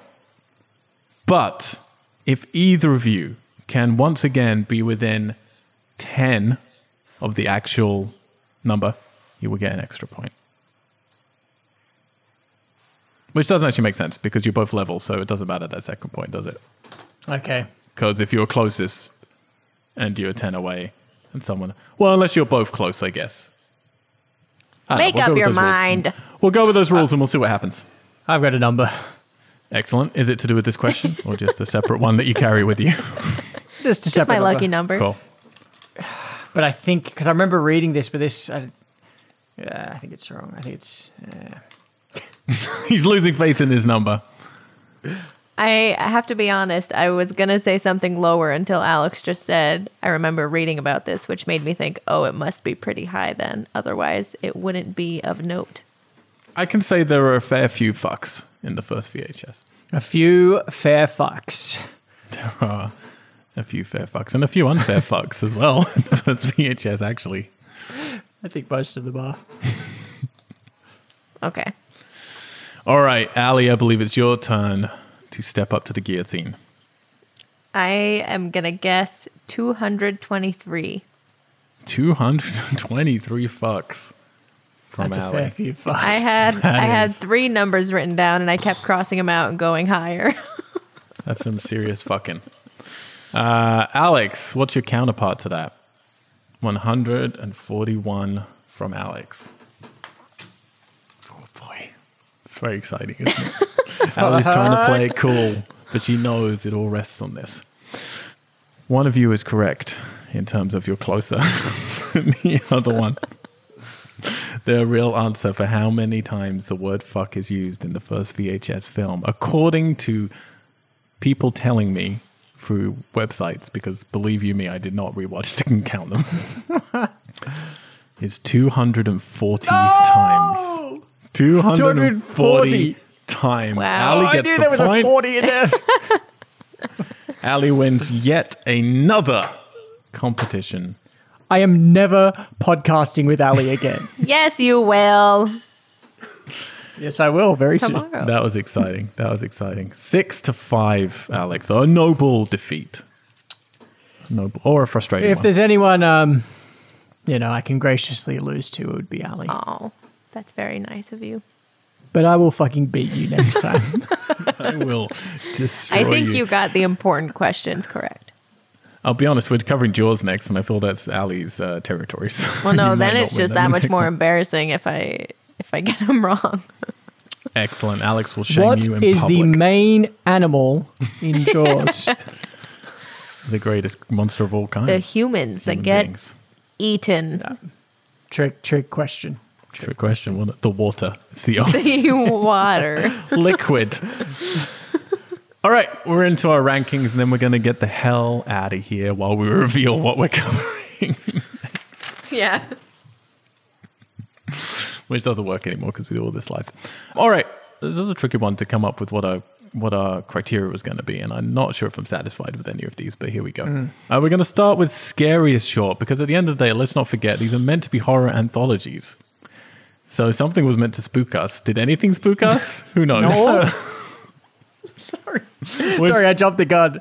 then you got to get to okay but what was like the most effective then you know even if it didn't scare you what came closest was there a moment not even a short uh, ali let's start with you what what gets your official vote for scary short Well, you just said everything that I was going to express when saying this is the reason I chose this. None of these scared me, but I think the most effective one for me was 103198. So it's that's the Halloween one from the first VHS. And I think so was there a moment of spooky in there for you though because there has to been something I mean, because we're not talking about the most fun we're talking about the one that No, I know, and I think like as soon as I started, I was confused at first about why they were accepting that this house that they just showed up at is where a party was happening because it was silent and no people were around. And as soon as I started thinking that they assumed they were coming to a haunted house without realizing that obviously the house is actually haunted, that idea to me is the spookiest of the shorts that we saw. And I think that all the effects were like they seem to all have been done practically and they were all very convincing and very well done. And I would go to this haunted house and I can imagine myself getting a nice adrenaline rush from it. That's not the same thing It if is. something spooky it should be like i would not go to that that's I mean, how I you don't judge if get- something's actually spooky No, it's I mean different people handle spooks in different ways. Some people get fun adrenaline rushes No, but from there's it. like there's fun spooks, and then there's like no, that unsettled me. You know, and they're different things. I mean, I was unsettled by your all the answer's your men answer. harassing women. that is unsettling. That scares me. If that's the answer That is you very want. valid. that is very valid. All right, we're taking your answer because it's your words, Alex. Thank you. What came closest to unsettling you? Yeah, it was a really tricky one here because keep nothing was super spooky. I mean, tape 56 was just unsettling in, in how awful the characters were. I really did enjoy it when they got to the house and you had the, the old man, and it just wasn't edited in a way that it kind of sustained that, but that was definitely unsettling.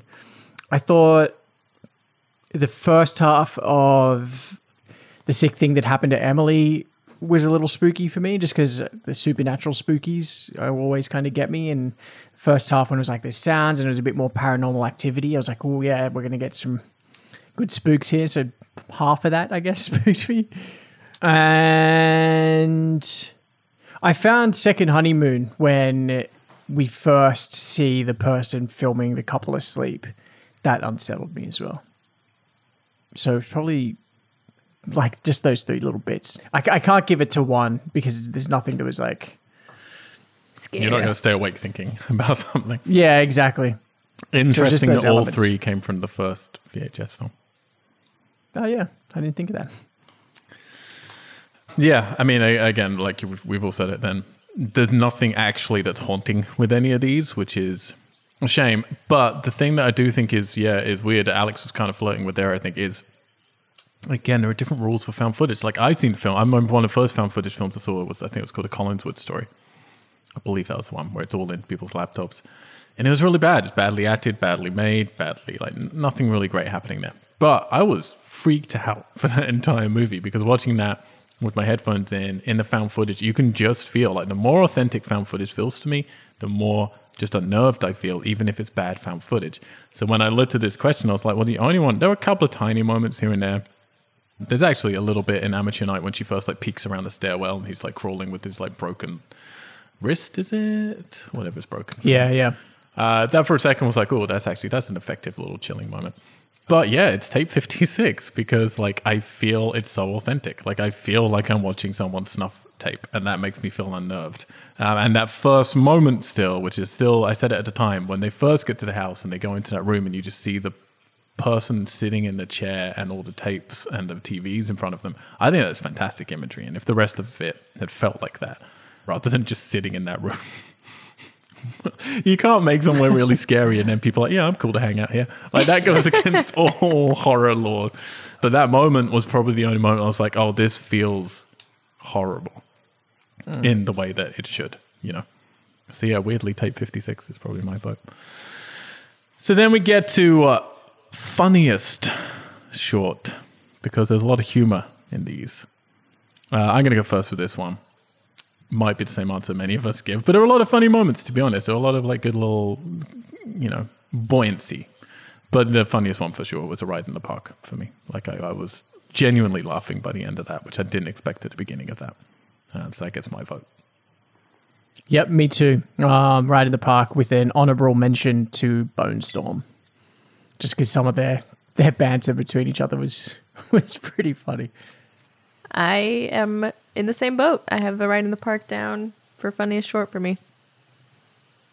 I think Alien Abduction was very funny as well, actually. Like the banter between those kids was mm. Yeah. the moment. I think actually the biggest laugh that any of these got from me was when the kids burst in on his sister having sex and they do this. I like there's one kid doing this really awkward dance. yeah, yeah. But as an overall thing, right in the park. All right, then we get to again, it's found footage. The most realistic. What was the most authentic? What was the one that you know did the job of what they originally came in to try and do? I guess. Alex, I'll start with you on this one. For me, it was Alien Abduction, Slumber Party, Alien Abduction. Yeah, just had a really good energy about it. The kids, I I just didn't feel they were so much better than so many of the adults throughout these shorts.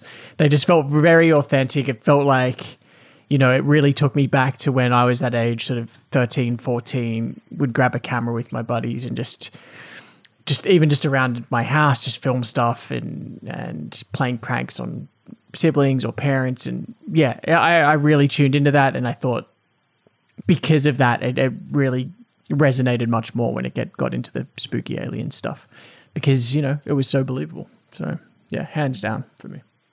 Ali. I said Bonestorm for this one with a shout out to Slumber Party Alien Abduction. For the same reasons that Alex just listed, I think the kids, I totally agree, are better than almost all of the adult actors that we have in these movies. I love just like the back and forth banter of just like shitting on each other that happens between these friends. Uh, it feels very, very authentic and natural. It has like a really fun cadence to it. I think I'd probably go back and rewatch those or show those to to different friends.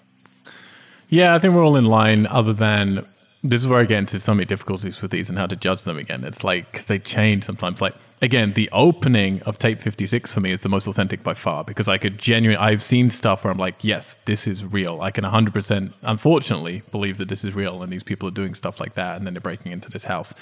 But then as the segments go on, it devolves definitely into not terrible, but just like where I can feel the acting in it. You know, it doesn't feel as natural at all.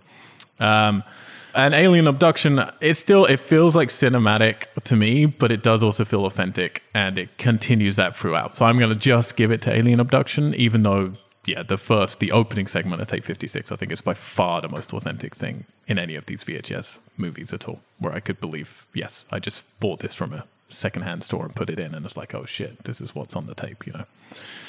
Then we get into biggest asshole. There are quite a few assholes in the VHS series. Yep. But which one was the largest? Uh, uh, uh, Ali, I feel like your vote should count as double for this, but who's I- the biggest asshole? I don't know their names. Um, That's fine. But That's I, fine. Just descriptive I just said of the asshole. The dudes in the opening thread of VHS one. The first. Do you have a VHS. specific one? Was the one who really like irked you the most? Um, no, because there were three of them involved in the running up to a woman and forcing her shirt above her head. So them, takes a lot of men to raise a all three of them, and one to film it. Yeah.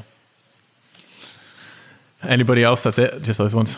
Ones. I mean, there's there's a lot in in VHS one, but if I'm only choosing one group, they are the scariest for me. Alexander Chard. Yeah, there's definitely those guys for sure. There's um the jock guy from Amateur Night who who had to be talked out of basically date raping a girl by Mr. Giggles. He had to be laughed out of it. Yeah. Not Had to be laughed out of it. Uh, but then still went ahead with the other girl anyway. But I, I'm going to actually pick Dante. What a prick. That's fair. an fair. absolute, what an That's absolute prick. I mean, he ripped limbs off cops and tore open a cop's rib cage because he wanted his magic cloak. I think that's absolutely fair. Fuck that Great guy. argument. Yeah, my vote. I mean, again, I think there's so many, but my vote would go yeah for the mustache man from the opening because he's the one like corralling all of these. This Adam group Winger. of, group of buffoons. Is that him? Was he the Yeah, mustache? the think so. mustache I don't guy. know. Yeah. I don't know. Anyway, and then a new a new little one that Alex threw in at the last moment is best penis. Uh, the best penis in the VHS. I, I believe he said the funniest dick. Actually, not the scariest, not the Oh, no, scariest, the funniest. Funniest Yeah. dick, which for me is definitely uh, is Mr. Giggles in Tape Fifty Six. Another award for Tape Fifty Six. I mean, it had- because it's it just wasn't expected. It's in the name too, No, Mis- Mr. Giggles. That's the funniest. It's just that Wait, moment. Mr. like- Giggles, did you say tape 56? It's in Oh, Amateur sorry, Night. in amateur night. My bad, my bad. Yeah, but, yeah. In a moment where just because like he's just been laughing the whole time, and then suddenly he comes busting through that door, terrified, completely naked, penis flopping about. like, Yeah. Definitely my Yeah. favorite penis. Hands down, funniest dick. Hands, I think- hands yeah. are down. Uh, no one wants the monster penises from Parallel Monsters. There, those are um, honorable shout out to them. Honorable shout out to those old man Yoda Furry, dicks. yeah. All right, And by Yoda, I, I mean they don't look like Yoda's dick. They just look like I mean, have you ever seen again, we Yoda's don't dick? know. No, we haven't. That's going to be in Mandalorian too. Mm. It's uh, Yoda, not Yoda's penis. All right. That is all of our weird categories that we decided we should do. I mean, Now- maybe Baby Yoda is Yoda's penis. Nobody knows that Now we're going to get into the tricky task of ranking all of these, and this is going to take us into our natural conclusion, which is creating the Weird Geeks supercut. So at the end of this, we are going to look at how many parallels do we have. We're going to try and make sure we're all happy. I run a terrible democracy, so I will overrule anything. I mean, we can uh, just 'cause- leave if you. I mean, if to be you fair, us you can also do your own edit. I'm. I feel like I'm the only one who's going to take the time to fucking edit it together. Yep. Yeah, that's Yeah. fair. But we might all be in vaguely in the right line. We'll see. We'll see how it goes. And then we definitely want to assist in which order these things should come, that it feels right, you know, to take us through the journey of a movie. All right, who wants to go first? We're going to be ranking the three films, which I think we should leave to last because I think that's, I don't know, for me that was harder.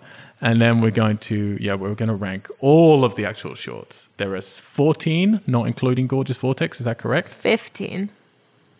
Shit. 50, 16, including Yeah, Gorgeous that's what I Vortex. Let's start with uh, Alex. Okay, so my first, uh, my last two are a lock in for being the worst. Uh, coming in at number 16 is Gorgeous Vortex. Okay, okay. No explanation needed. Coming in number 15, the VHS viral wraparound Vicious Circle. Figured out which one I Um, was missing. There you go. That was fast. Coming in at number 14, so some of these I will also include the title that I gave them. Uh, coming in at number 14, Tuesday the 17th, aka Playing with Yourself in the Woods, Big Old Pile of Shit in the Woods. Very nice. coming, in, coming in at number 13, Dante the Great, Oh. aka Dante the Great Big Asshole. now, I, I don't think anything was wrong with the production of this. I thought it was a, a cool little idea, just not my taste. Didn't sort of feel like a, a, a nice fit. you didn't like it. It's fine. Didn't like it. Coming in number 12, another one I didn't like. Phase 1, aka POV Glitchman, is Adam Wingard. Just wasn't into the sci fi vibes. Coming in number 11, this one I really liked the first half of, and then it, um, it well, it just fucking blew it. The sick thing that happened to Emily when she was younger, aka boob FaceTime and kids? Question mark. I always like it when titles have punctuation in them. So. Uh, coming in number 10, Tape 56. Yeah. Unsettling. Definitely one of the most authentic found footage feeling uh, ones. I think it just needs to be cut a little bit differently. Yep. Coming in number 9, Tape 49. The other wraparound. Only above Tape 56 by a whisker. Just a bit more polished. I like the mythology that they're bringing in here. What type Um, of whisker are we talking here? Feline or rodent? Uh, let's go feline. Okay. Yeah. Substantial. substantial. You know, liked the spooky man that would stand in doorways and then chicken out and run away. And then Uh, thumbs up. yeah, yeah, exactly. So from from now, from number eight till about number three, all of these are actually very, very close to each other. It was it was really hard for me to to rank them. But I've done the best that I can. Proud so number eight, Bonestorm, aka he was a skater boy. She said, "Kill you later, boy." It's a great title. uh, like I said when we spoke about this before, liked it, really authentic, just wasn't sort of to my flavor. Uh, I wanted something a bit more. By this stage in VHS Viral, I wanted something a bit more horror feeling uh, rather than jokes. Uh, coming number seven, Second Honeymoon, aka Road Trip and Surprise, which is such a better title. yeah, love Ti West, liked the idea, really liked the sort of the twist that someone was filming them uh, but it just wasn't wasn't quite there yet. Number six, Safe Haven, aka I don't need the subtitles. uh, this was just a lot of fun. You know, yes, some of it was a little cheesy and soap opery, but boy, was the action cool. Yeah, I just I just loved the premise and the characters are great. Coming number five, crazy bold idea, parallel monsters, aka Spanish portal master doesn't know what he's fucking in for. if we had started this series and you told me there would be monster penises, I would say fuck off. That's insane.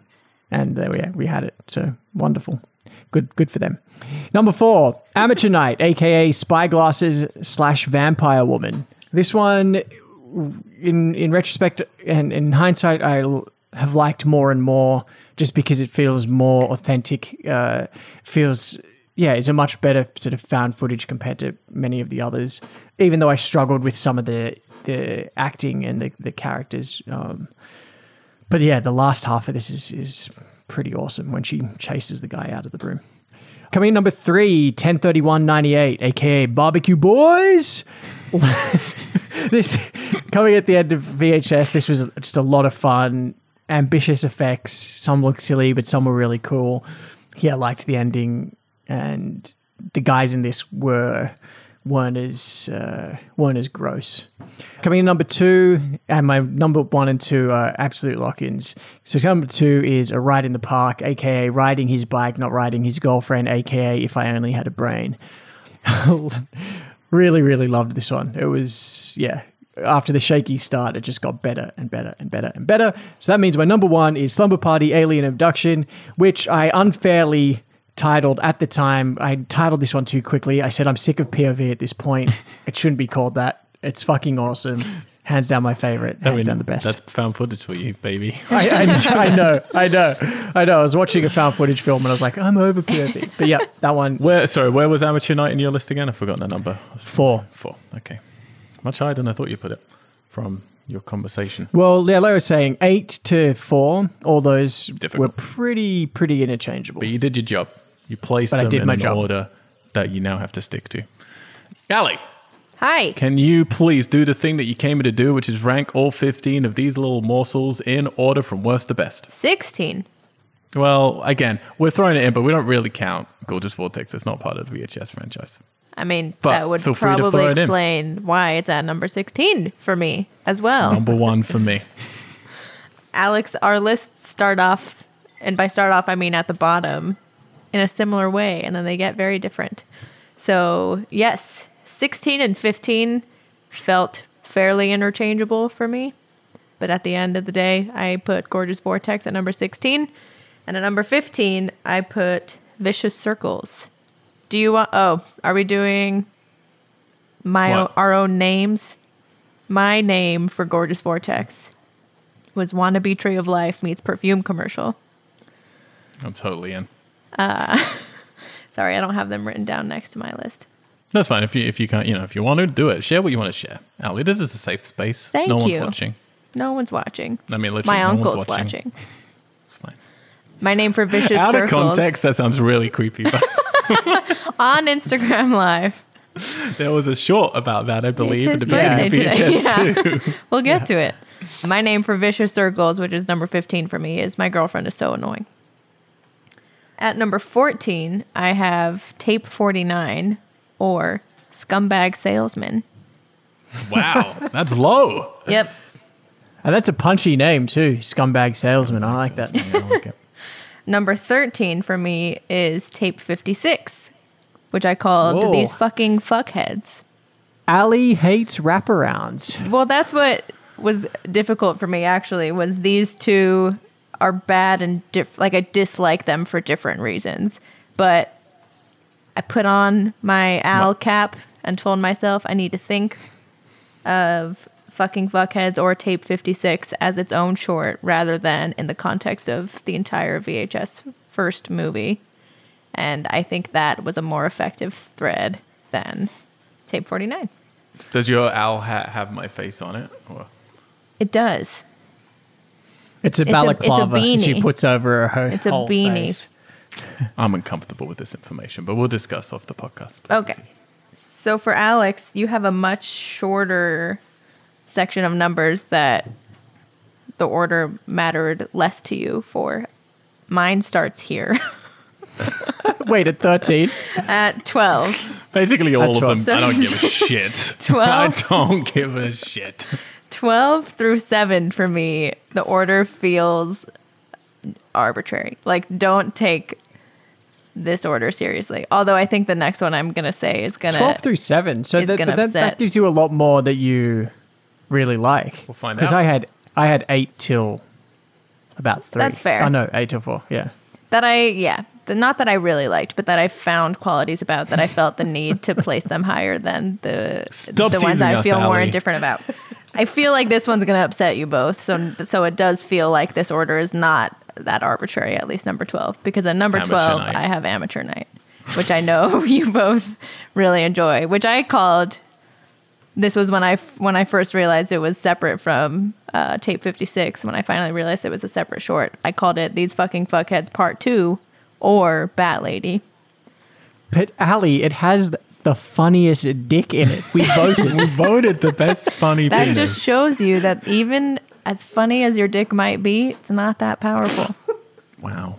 Wow. Really just demasculating all of our funny penises. I'm everywhere. really sorry.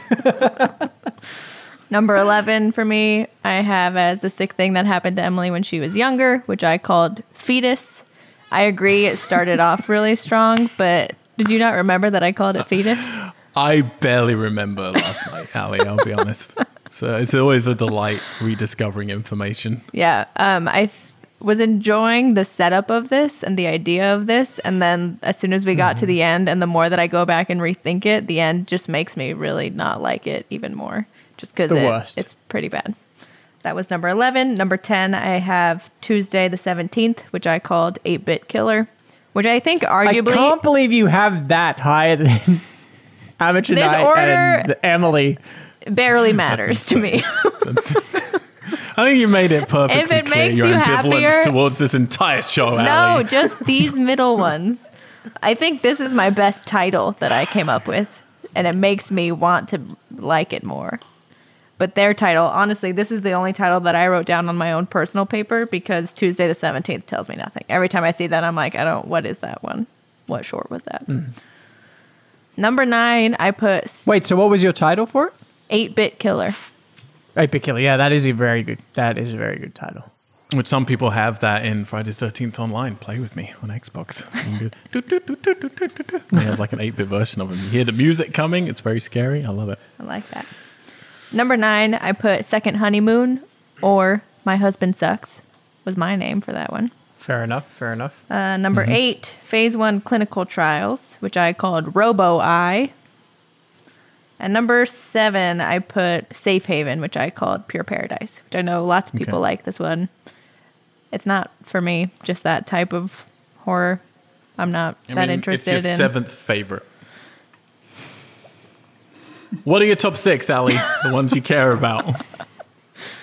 Number six, we've talked about this. I put Dante the Great. Obviously, I like this one more than you guys. I don't think it's great, despite what the name So- says. Dante the Meh. Yep. Oh, my title for this is Wannabe Prestige as well. But I like the idea a lot. And this is the one that I think I would be eager to see. It's weird to call it a reboot because it's a short film, but I would be eager to see somebody redo this with a pretty talented group of people attached. Eager. Well, we might have a question at the end of this podcast, which is going to lead directly into that, Ali. So, Yep. very exciting that you set it up so eloquently. Number five, I have Parallel Monsters or Los Alfonsos. This one's really fun. I really, I'll say it again. I want to see what this meat sack ritual is. Don't think you do. I mean, I think I want to see the start of I'm it, sure and then I want something to interrupt mind. it so that I don't have to Ali see all has a it. pure brain. She needs people to introduce these illicit thoughts to her. She can't conjure them from nothing. there is no manifest of filth in Ali's head. Uh, number four. How lucky you are. Number four for me is Bonestorm, which I have a couple names for this one. My first name was a web series about abused dolphins, and my other wo- option One of was the best quotes from the it's a great quote. Sean just laughed, and he has headphones on. It's the fact that it is followed up with like also I'm a bartender. yeah, he's just. like the most LA answer think you could ever hear. It's really good. I actually I had to rewind it to like make sure that I heard him correctly when he, that line comes up. It's great. Uh, my second name option is my time in Mexico for Lotta Ann's 24th birthday. Getting personal. That's number four for me. I love the camaraderie between the boys. I think they could not have gotten better actors. It feels weird to say that it rem- makes me think of mid 90s, but it's just because of that authenticity that all the friends and chemistry that all the friends have with each other. And you, to be clear, you and I love us some mid 90s. We love mid 90s. That was our favorite film of Fantastic Fest that year. Which and is also not a probably the- the, movie. only non-genre movie we saw. I felt like such a fraud at the after party for Fantastic Fest, and everybody's like, "What was your favorite movie?" And I was like, "Mid '90s." yep. But I'm I was happy to learn it's your favorite too. Number three, Slumber Party Alien Abduction, otherwise known as This Dog Better Not Die. Spoilers, um, it did. It did. Spoiler alert. What was its name? Tank, There you go. and it was a Yorkie. The Yorkshire Terrier. Yorkshire. If you if ask any American, that's how they would pronounce that dog. Actually, no, they Yeah, would they would say Yorkie, but I was worried Al wouldn't give me the points if I just any said Yorkie. Ask any American how they pronounce Leicestershire. or Worcestershire sauce. Uh, yeah, I, we we've been using. Worcestershire My favorite, sauce. the, it's it's actually like sung in a national song where he says like Leicestershire. I think I think that's the word he uses. He completely fucking mispronounces in in one of the national songs about this woman he was dating. I love it. We've been cooking with that. I'm not With gonna. I'm not gonna try to pronounce it. Leicestershire sauce. We ca- we just call it Only- Worcestershire sauce. Yeah. 'Cause that's how Don't we eat can say it. Leicestershire sauce. if if a man offers you, just say no. All right, that's my English advice. To you. All right, number two. You ready? I'm on the edge of my seat, but that's partly because I've been twitching from needing to go to the restroom. Okay, I'll speed it up. A ride in the park, or excellent choice. Thank you. My name options for this are Take Me for a Ride, I Got a Big Fucking Stick, or When Will My Reflection Show? But I feel When Will My Reflection Show gives away one of the best bits of it. So I think I would go. Uh, it's, it's a thing. I would actually combine my first two names and call it Take Me for a Ride, I Got a Big Fucking Stick. So that's the official Perfect. name. Nice. perfect. Nice. And number one, Just to be clear, just to be clear, when we do the Weird Geeks like supercut, shall we credit them We with your titles rather than well, we should combine mine and Alex's titles. We should vote on the best ones. Uh, number one, if you're keeping track, you know what it is. If not, I'm about to tell you. 103198. there it is. The more I think about it, Also, your scariest. yeah, I mean, apparently the thing, the way that I think of spooky is not good enough for Al. But this is, Doesn't count. Very little is good enough for me, though, that's Ali. fair. So don't worry about I it. mean, I'm just, Gorgeous ev- Vortex seems to be good enough for you, which just makes me question your taste. But we can have a different discussion about that. Ooh. Sick burn. I want to go to this haunted house so badly. Ariel told me it no Means it's not longer exists. I'm very sad about it. I would like someone to recreate it. I love being scared. Movies seem to not scare me. I don't know why movies don't scare me, but when I go to a haunted house, they do genuinely give me. I hate good haunted scare. houses. me too, Alex. They're great. Ali, excellent list. Thank you very much. I appreciate your time and consideration. Time for my list of the things that I've decided in the order that is applicable to my tastes. now, number fifth, I have not put Gorgeous Vortex in here because people are just going to get upset, and I can't.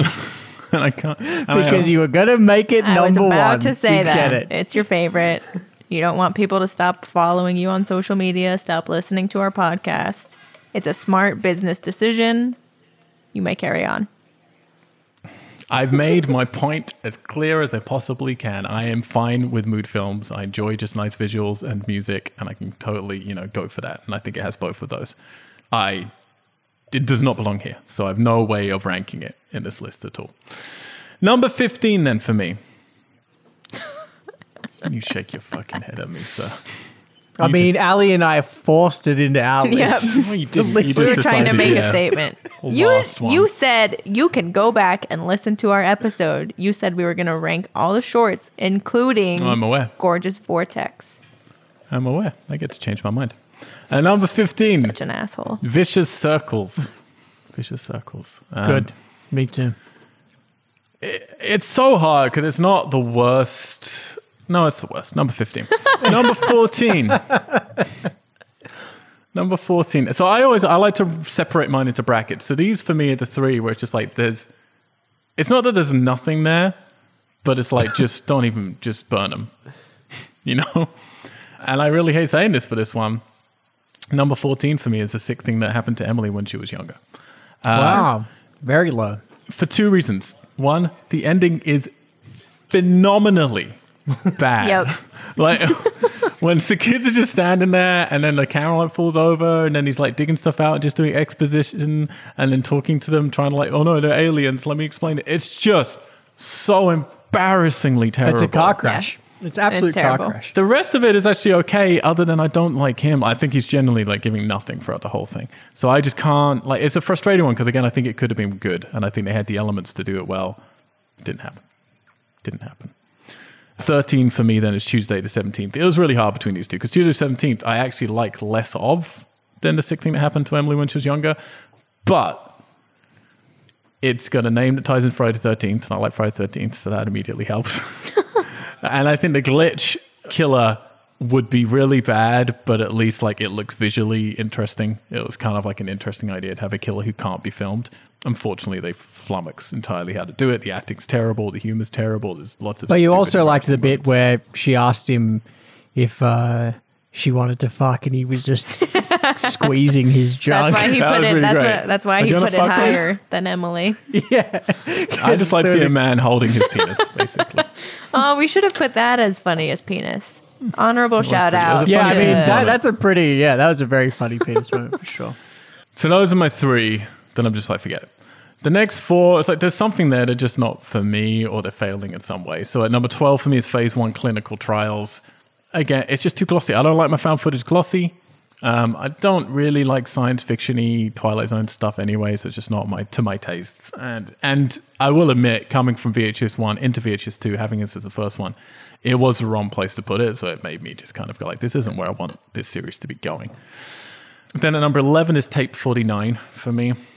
Again, I think the concept of this is more cinematically smart than uh, the previous wraparound. But it's just not executed that interestingly. It's very just meh. It's just like, I don't know, some stuff happens, someone hides in a closet. Like, there's a couple of okay moments with it. The impetus isn't really that great. He leaves her to go and get fucking aspirin. Like, I don't know. It's weird. Yeah, and then there's just someone doing a thumbs up at the end of the film. Number 10 is Dante the Great. Yeah, I, it's not. Look, this isn't to my taste again. It doesn't feel like it belongs in VHS for me at all. This feels like a calling card for someone who wants to make comic book movies. It's done okay. Like the way it's done is okay, but I actually don't think it's that great. Like I just don't find the characters that enigmatic. I don't find the effects that great. It's just like this is fine. It's a little, uh, but like when we were watching it, we are just laughing and just like, what has happened to the VHS series? How did this? How is this where we got to? And again, it's the first one, so you're like, this is setting the tone. So again, I appreciate why people might like it. It's just not for me. Number nine, the last of this section for me is the second honeymoon, which is like this felt kind of authentic to a degree to begin with. I don't mind the concept. It just wraps up so quickly with no like. It just sort of like speeds through, and I feel like we missed a whole bunch of scenes, and then it's over, and I was like, what? So it's just very unsatisfying. I guess is the word. But you could have been something cool here. And again, I like Ti West's work, and I could sense some of him here. But yeah, not certainly not his best. Then we're into three films, which I really like these three. I think there's some cool elements here, and I would recommend people watch them. And number eight for me is Safe Haven. Again, talked about it a lot. Melodrama, I don't like. Uh, it's too soap opera but once it goes crazy, I'm all for it. Go crazy, go nuts. I have fun with that. Number seven is Parallel Monsters for me. I think this one's really good. Like, I think it's a really solid short film with a very simple idea. I think it's much more elegantly executed, much more maturely, just like thought out um, and executed. And in many many ways, I want to herald this as like you know one of the very best. Um, but I don't know. There's something about it that I just I keep forgetting about it. It doesn't. It's Yeah. not lingering in my brain for some reason. Despite Oh, Maybe because they didn't. when you wake up and there's a Yoda giant penis next to you, you'll remember it, Al. it's true. Alex will see you just- tonight. I was going to say that is uh, not for social distancing, Alex. what the way? Stop drinking your boba. It's a smoothie. It's a smoothie. What do you got in your smoothie? Um, we don't need to go through it. Just dirt. Doesn't matter. I don't want to talk about Um, it. And my last of this section is at number six. I've got tape 56, which again is very tricky because it's like, this is found footage for me. This is how found footage should be authentic, grimy, grotty. If they had continued from that first time we're with them and they get to the house and we see that imagery of the person in the chair and the TVs, and then the next time we come back, it continued to get creepier and creepier. I would really love this. I still wouldn't like the characters. Obviously, It'd be very uncomfortable for me to watch. And I would have liked one character, one character like giving some pushback, like who just feels like, I guess, like the kid in Amateur Night, where it's like, sure, he shouldn't be going along with this, but he's been dragged into this. But hey, this is what we got, and and I do think it's one of the most effective. I really do. And then we're into my top five, and these are the ones that I just think everybody should actually watch, which is amazing. so these are the ones that are going to be in the supercut. Well, sort of you say that, but we we need a wraparound still, so we're going to get into that at the end of this. That's what we're gonna do. Sure. But these are the five that I just yeah, I genuinely think everyone should check these out, and that's pretty amazing. And that's one thing I really well, actually we'll do that when we judge the films, I guess. Number five is a ride in the park. Yeah, I just think it starts off okay and it gets better and better and better as it goes along. Um, and I end up having a great time with this. It's pretty long as well, actually, but it's worth it. Number four is 103198 for me. Yeah, I always remember like the ending of it being really cool with all the effects and stuff. And then I was watching it with Katie. I was like, oh, this one's not actually that great. I remembered really loving this and leaving the cinema on a high from the film festival. And then it got to the end, and I was like, I really had a good time with this. She didn't have as much of a good time. And I was like, yeah, I mean, it's not, you know, it's, it's just some guys in fancy dressing in a house, wander around really for no reason. Like, it's very forced. They're wandering around this house. Mm. Uh, but it's all about those last couple of minutes with the effects, which I enjoy those minutes. If you're not in it for those, Katie definitely wasn't, then this is a very disposable section, you know? So that's why, like, I can't put it personally higher. Number three for me is Bonestorm. I have some problems with this in terms of yeah, some of some of the effect stuff doesn't quite work for me. I like all the practical stuff though. I totally go with that. I love the vibe. love the authenticity of the skaters. Um, I love that it's all in this broad daylight. And yeah, it's just it's a good balance for me of like it's definitely genre, even though it's not scary and it's fun, you know. And then my top two, honestly, are completely interchangeable. So it's been really hard for me. Uh, and obviously, my top two are Amateur Night and Slumber Party Alien Abduction. Amateur Night is the one, like, again, I'd watched all these and I remembered two things from pretty much the entire series. And that was the conceit of the opening and then Amateur Night. That was the one that like got people's attention when VHS came out, and that's the one yeah from the director of the Ritual, and I think he's an excellent director. And I know we're all, we're disagreeing with this, you know, quite a bit, but like for me, it's like that. It's executed better than almost every other film in these series. Like the way it's edited, the way it's put together, it feels authentic but still cinematic. Just like it hits that balance nicely for me. I know you both had a problem with her. I don't have as much of a problem, and I find it genuinely a little bit creepy when she's like chasing this guy down. Uh, the first imagery when he comes out of the bathroom and she's there like silhouetted, I think it's really Oh, cool. that's cool. When he gets grabbed at the end and pulled up into the air. Same thing happens at the end of Alien Abduction. So maybe we just like, you know, I just like films where they get dragged up at the end of the film but really fucking cool. Like it really, I remember just being like, oh wow, that's real. I hadn't seen that before, and it felt very authentic with him like getting pulled up, screaming into like the sky. I really like Amateur Night a lot, and it and it, it has it genuinely feels like a horror film, which I can't say for most of these. Alien Abduction, yeah, just feels like a lot of fun. Like I would love a Stranger Things series like this. It's a lot of fun. Enjoy hanging out with them. I think it's they go a little heavy when they start showing the aliens, but for the most part, very effective um, and genuinely a little unsettling in places as well as funny. I I have written down Amateur Night as my number one just because it's like the staple of VHS. Like that's the one that got everyone's attention and made people proof of concept, if you know what I mean. But yes, very hard for me to separate those two because they do different things. All right, That's cool. We all had pretty different Yeah. lists. Pretty different list. Yeah, which could make the supercut hard, but we'll get there. Uh, before we get there very quickly, we've got to place the three actual films in order, which is a different type of difficult. Ali, let's go with you. The bottom two were the hardest for me to place just because I dislike them for different reasons. We talked about this for a brief second earlier in this podcast. The VHS viral, if I was thinking back to it, I think I felt like I disliked it the most when I got finished with it. But after making my list of all the shorts, I realized there's actually I have more shorts higher up in that one than I do from the first one. Um, which goes to show how much the thread can affect your overall feeling of it, uh, just because that thread was so bad. But I finally decided I put the first VHS at number three. I just think overall it makes me feel really icky in a bad way. So that's kind of what ended up being the deciding factor for me. So the first VHS is last for me. Obviously, number two, Wowza. VHS viral. What'd you say? Wow. Wowza. Number two, VHS viral. Terrible thread. It gets worse and worse as it goes on. And the more they try to give you their message that they very clearly see as something profound, the more it falls apart. Pretty bad. And number one is the second VHS. I like genuinely had a good time watching this. As soon as it finished, I felt pretty relieved that it was so different from the first one. Again, the thread is not that great, not because of, I mean, kind of because of the story, but it's like the actors just aren't that great, which is I don't know. It'll be interesting when we get into the conversation to decide which thread to pick. Obviously, it won't be the thread from viral, but for our supercut, I'm curious what We'll see. what we're all gonna. We'll see. we're gonna As pick. last say. I'm not watching it if it's VHS viral. Let's try to not put any racist things in our supercut. Yeah, that's my list. Weird, weird rules. Uh, thank you, Ali. Alex. Preposterous. Yeah, for me, it's pretty straightforward. VHS Viral is definitely my last choice. Second would be VHS.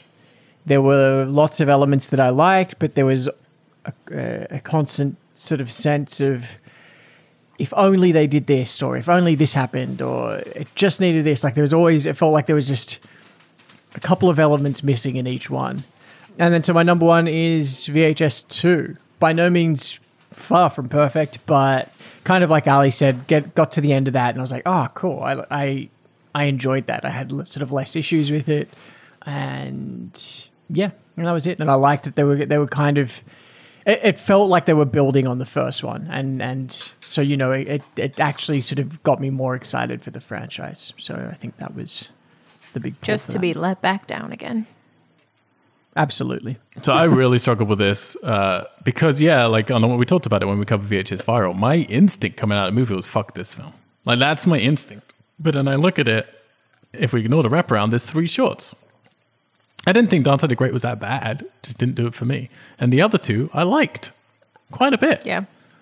Which is like, what does that mean then? Like, and like you say, it really plays into what that wraparound can do. And obviously, we're watching these in a row, so there's some fatigue with certain things, you know. Uh, but I do think it's also about where you go in the movie. It's got to be about that arc of like where you come in and where you go out. Um, so VHS Viral is still at the bottom for me, even though I said that. So then I got on VHS 1 and VHS 2. And if I look at my top five shorts that I've picked, I've got one from Viral in those top fives, and I've got two from each of the other two. Which then meant I feel like the ones that I like in VHS 2 there's a slightly higher average. If I'm just getting into the math, you know, it's a slightly higher average. So then I had to look at a wraparound. I slightly though prefer the one in VHS one to the one in VHS two. So I'm like, this is a fucking like. Then I'm just going into weird math. So what I had to go with is just my gut, which is that when I'm watching VHS one, I'm in and I feel like I'm in to a real VHS movie. I have amateur night and I'm in because I think that's like the right way to do it. I then go through some stuff that I'm not a fan of, and then I exit on 1031.98, which is a good time. And for me, it's like, yep, it's about how do I come in and how do I go out. With VHS 2, I come in and I'm disappointed with the wraparound, and then I'm disappointed with phase one clinical trials, and then it goes up for me a little bit, you know, and then it really spikes up at the end. So it's difficult. It just comes down to personal taste, but I'd rather come in and go out on high notes. So for me, it's, yeah, VHS viral on the bottom, then VHS 2, and then VHS 1. They just got a little bit worse each time, hmm. essentially. Fair play. Fair play. Fair play. But we don't have to have any of those problems anymore because we're going to be making a Weird Geek supercut so we can create our slash my perfect version Honesty. of the VHS film. So, first of all, let's talk about what's going to be in there. Now, we had a lot of crossover. We all agree 1031.98 is going to be in. Yep. Yep. We're, t- we're talking about five films. You're going to put five films in this? We're gonna, Or are you uh, like, let's cut it? nominate. You know, let's nominate five, and then we'll see if the, then I'll see when I'm editing if the time's gonna work. long. You know, it's, but we've got 1031 at 98 is definitely going in. Uh, we've all agreed Slumber Party Alien Abduction is definitely going in. No, yes, Yes. definitely. I was gonna say, I think it was your top film. We're all agreeing A Ride in the Park should go in. Yep. yes. Okay. And then we get into, I guess, the two ones are slightly more contentious. One is Bonestorm and one is Amateur Night. They're the ones on my list. What do you have from your list that you want to like put up for contention? I. What have we not covered on those top five? You know, I mean, out of those two that you just mentioned, I would choose Amateur Night. I would choose Bonestorm. okay. And is there anything from your top five? So obviously we haven't mentioned. There must be. I've got Parallel Monsters is the only other one in my top Mine too. five that we haven't mentioned. Okay. And Ali, do you have something? I guess. My other that you haven't mentioned are Bonestorm. You mentioned my other one in the top five is Parallel Monsters. Okay. Oh, Parallel Monsters getting a bit of getting some love. Yeah, and I like Parallel Monsters. it's at number seven. There's definitely an argument for it. The ones we've chosen for sure are my top three, so I'm happy. Okay. I think it also comes into tone a little bit. It's like we don't just want comedy throughout the whole. Yeah, you know, that's we fair. want to like Yeah. go in and out a little bit. Um, yeah, I definitely, you know, I'm glad that Alex backing me up a little bit now. I definitely, I know Ali is way down for you, so it's a tough one. But for me, it's like you can't have VHS without amateur. I mean, Like, it's in my arbitrary bracket, bearer. so. And again, I'm happy with my top three being in. Cool. So if we do have another one, then yeah, it comes down to Bonestorm and Parallel Monsters. And honestly, like again, I like all of these, so I wish we could keep all of them in. It's just going to be too long, too long. So maybe let's have a little look at what have we got. Like you've got Amateur Night, which is uh, a bit more serious, a bit more definitely horror themed, at least. You know, Yeah. uh, makes you feel a little unsettled. We've got Slumber Party Alien Abduction, which I think has some spooky moments, but definitely some funny moments as well. Yeah. Got Ride in the Park, which is just oh, All comedy, funny. essentially. But Yeah. still horror, which is great. Mm-hmm. Then we got 103198, which is more of a funhouse, I guess. Funhouse, spooky ride. Yeah. Funhouse spooky ride. So then what we've got missed out, I feel like, you know, we've got, yeah, Bonestorm, which is more of a party film. Then we've got Parallel Monsters, which is obviously more of a, yeah, Twilight Zone episode, essentially. I'm leaning more towards Parallel Monsters just because it's it's got that more mature tone. yeah. Um, And Bonestorm is it a and bit- Alien Abduction have similar characters, They do. setups. They do. I completely appreciate what you're saying. I think a lot of it's going to, unfortunately, I didn't write these down because I think a lot of it's going to come down to run times, if you know what I mean. Like which ones, because some of these, like Safe Haven was like a massive one, which obviously we don't have here. Okay, well, let's put down, look, we've got four for sure.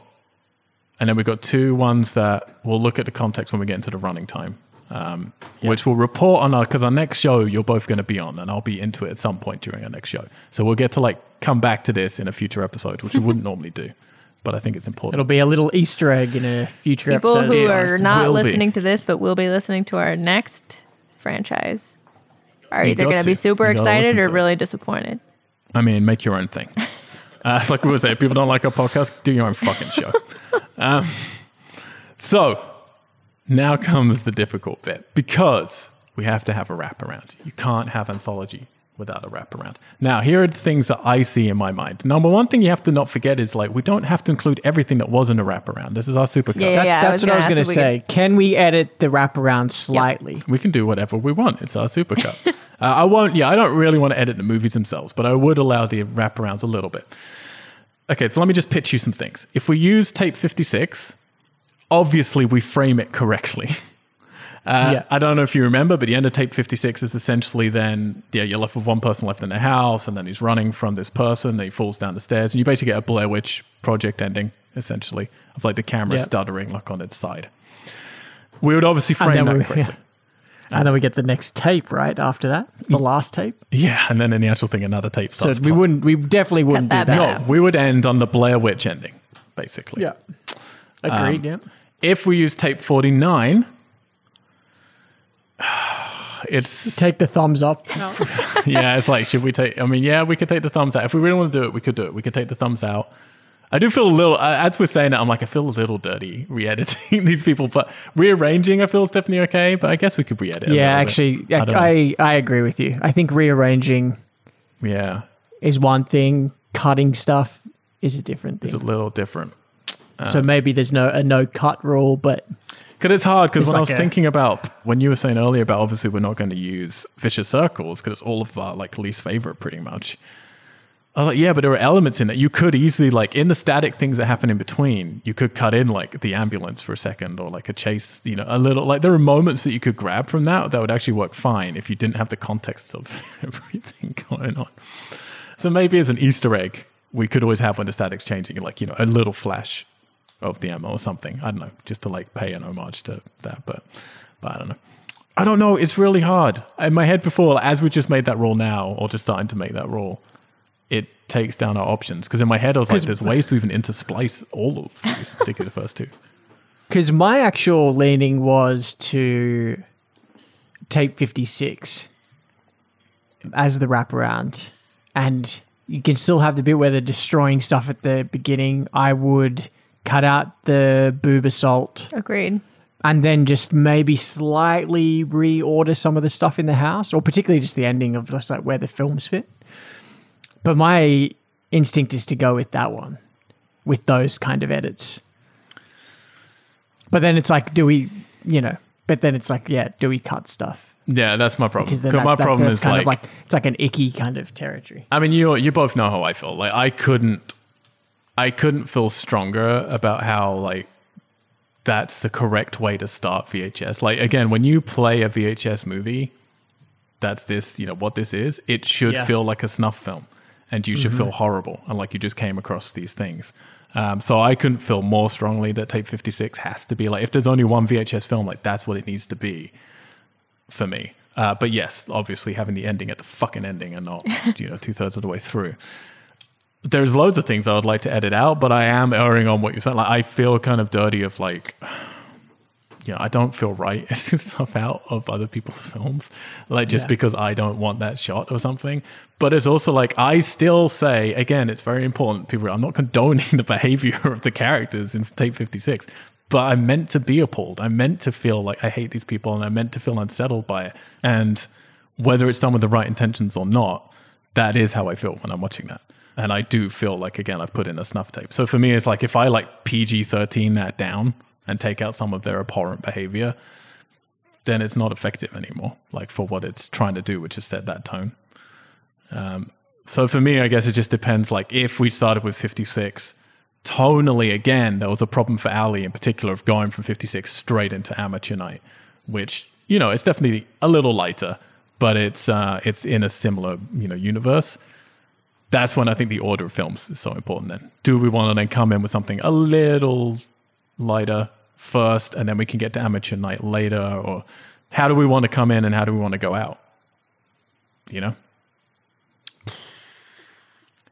because I think we all agreed, like, okay, ten thirty one ninety eight was a nice way to go out of VHS. Yeah, Yeah. Felt good. I, I think uh, Alien Abduction, I think, was an even better way to go out for me. Agree. However, I'm also sort of an opinion of like maybe starting with Alien Abduction would be really cool, you know, because it does feel very authentic VHS. So to like to go from like tape 56 into Alien Abduction, where it still feels part of the same fabric, but it's a different Mm-hmm. lighter tone where you definitely don't feel icky. Yeah.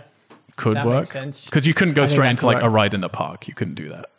Yeah, I think having something there visually sort of belongs in the same wheelhouse, but tonally is different. I think uh, is a good good jump. Just to yeah to go from that place of it's like oh these guys are awful they're horrible to then just kids that Something are like more oh lighthearted. these kids are awesome Yeah, but you would feel like they're of But the same still- era VHS cassette like Yeah. stuff, if You're you know what I mean. Okay, I'm just writing down notes here, and obviously we might change things, and people can catch up with us in weeks to come. But I'm, s- I'm like, okay, so my vote is yeah, we do take 56, but we reframe it, and then from the order of stuff, it makes it more palatable, if you know what I mean. Yeah. Mm-hmm. So I would go take 56, yeah, into Slumber Party Alien Abduction.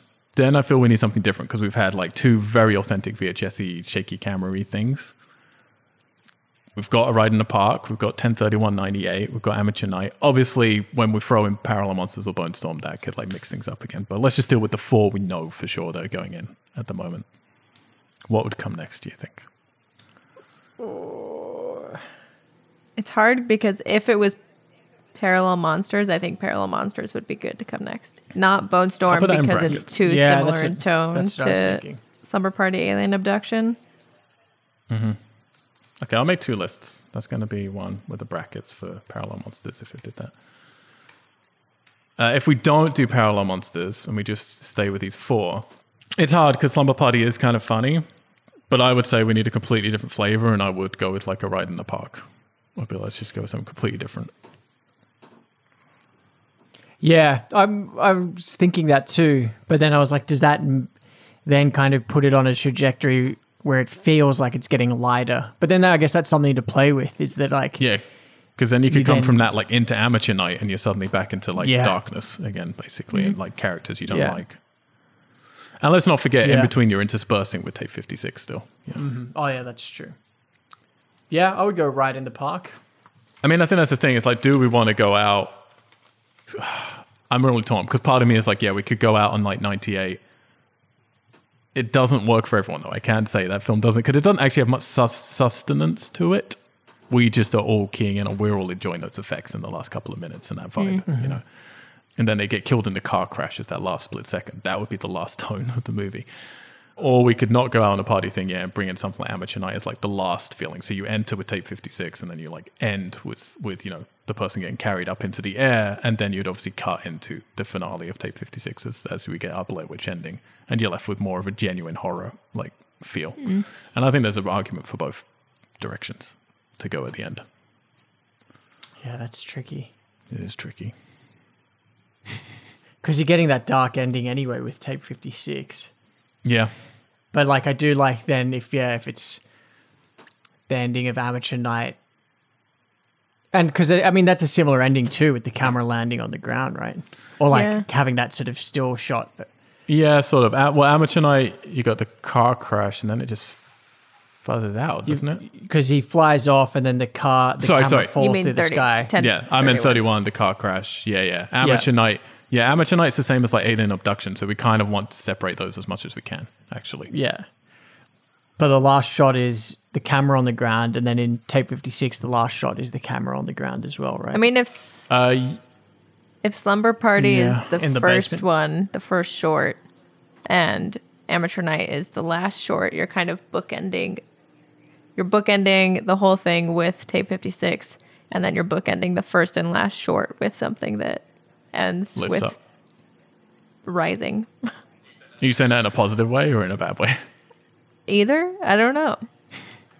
I mean, again, it's either way. I would say if we don't have that many shorts, yeah, that's something to always- to bear in mind. It's like if you're watching it, do you want how close do you want those two? Should we just yeah push them as as far apart as possible, um, so you have a little bit of breathing room? And there is yeah, like you say, there's a cycle. And would people think kind of sort of how how you felt, Ali, if you put Amateur Night as the last of the shorts, would people start to think it's the guys from Tape Fifty Six? Could that mistake happen even if it was at the end? I don't Not by that think point, surely. so. With the other shorts coming before it. That's what we're trying to remedy because Yeah. I never even occurred to me that that could be a problem for someone. It was my But problem because I they get- were yeah they were Ali was saying. behaving the same Because they were back to and back. it was back to back. I definitely feel starting with Alien Abductions right away because yeah, like you want to. I like keeping that tone from Tape Fifty Six of authenticity, but yeah, moving into a different tone of you know genre, I think is cool. And then we go into more horror, right in the park, but it's funny. Then maybe ten thirty one ninety eight, where it's a bit more of a party thing, but it's more spooky. And then going to Amateur Night, where we're really going, no, we saved like the more horror horror thing for like the end. Yeah, I think I like that order because I like that feeling of there's sort of lightness in those first three, and they but they're fun. Like there's a lot of kind of energy, action and energy and, and sort of movement in them. and then And then leaving you with a something weird taste at the end. yeah, and it was only it's just like fuck. Okay, that took a dark turn. So the only difference we'd do is like, okay, well, let, us go with that as our standard. Tape 56 is going to wrap around, but we'll do it properly. Slumber Party Alien Abduction will be the first one up. Then A Ride in the Park. Then 103198. Then Amateur Night.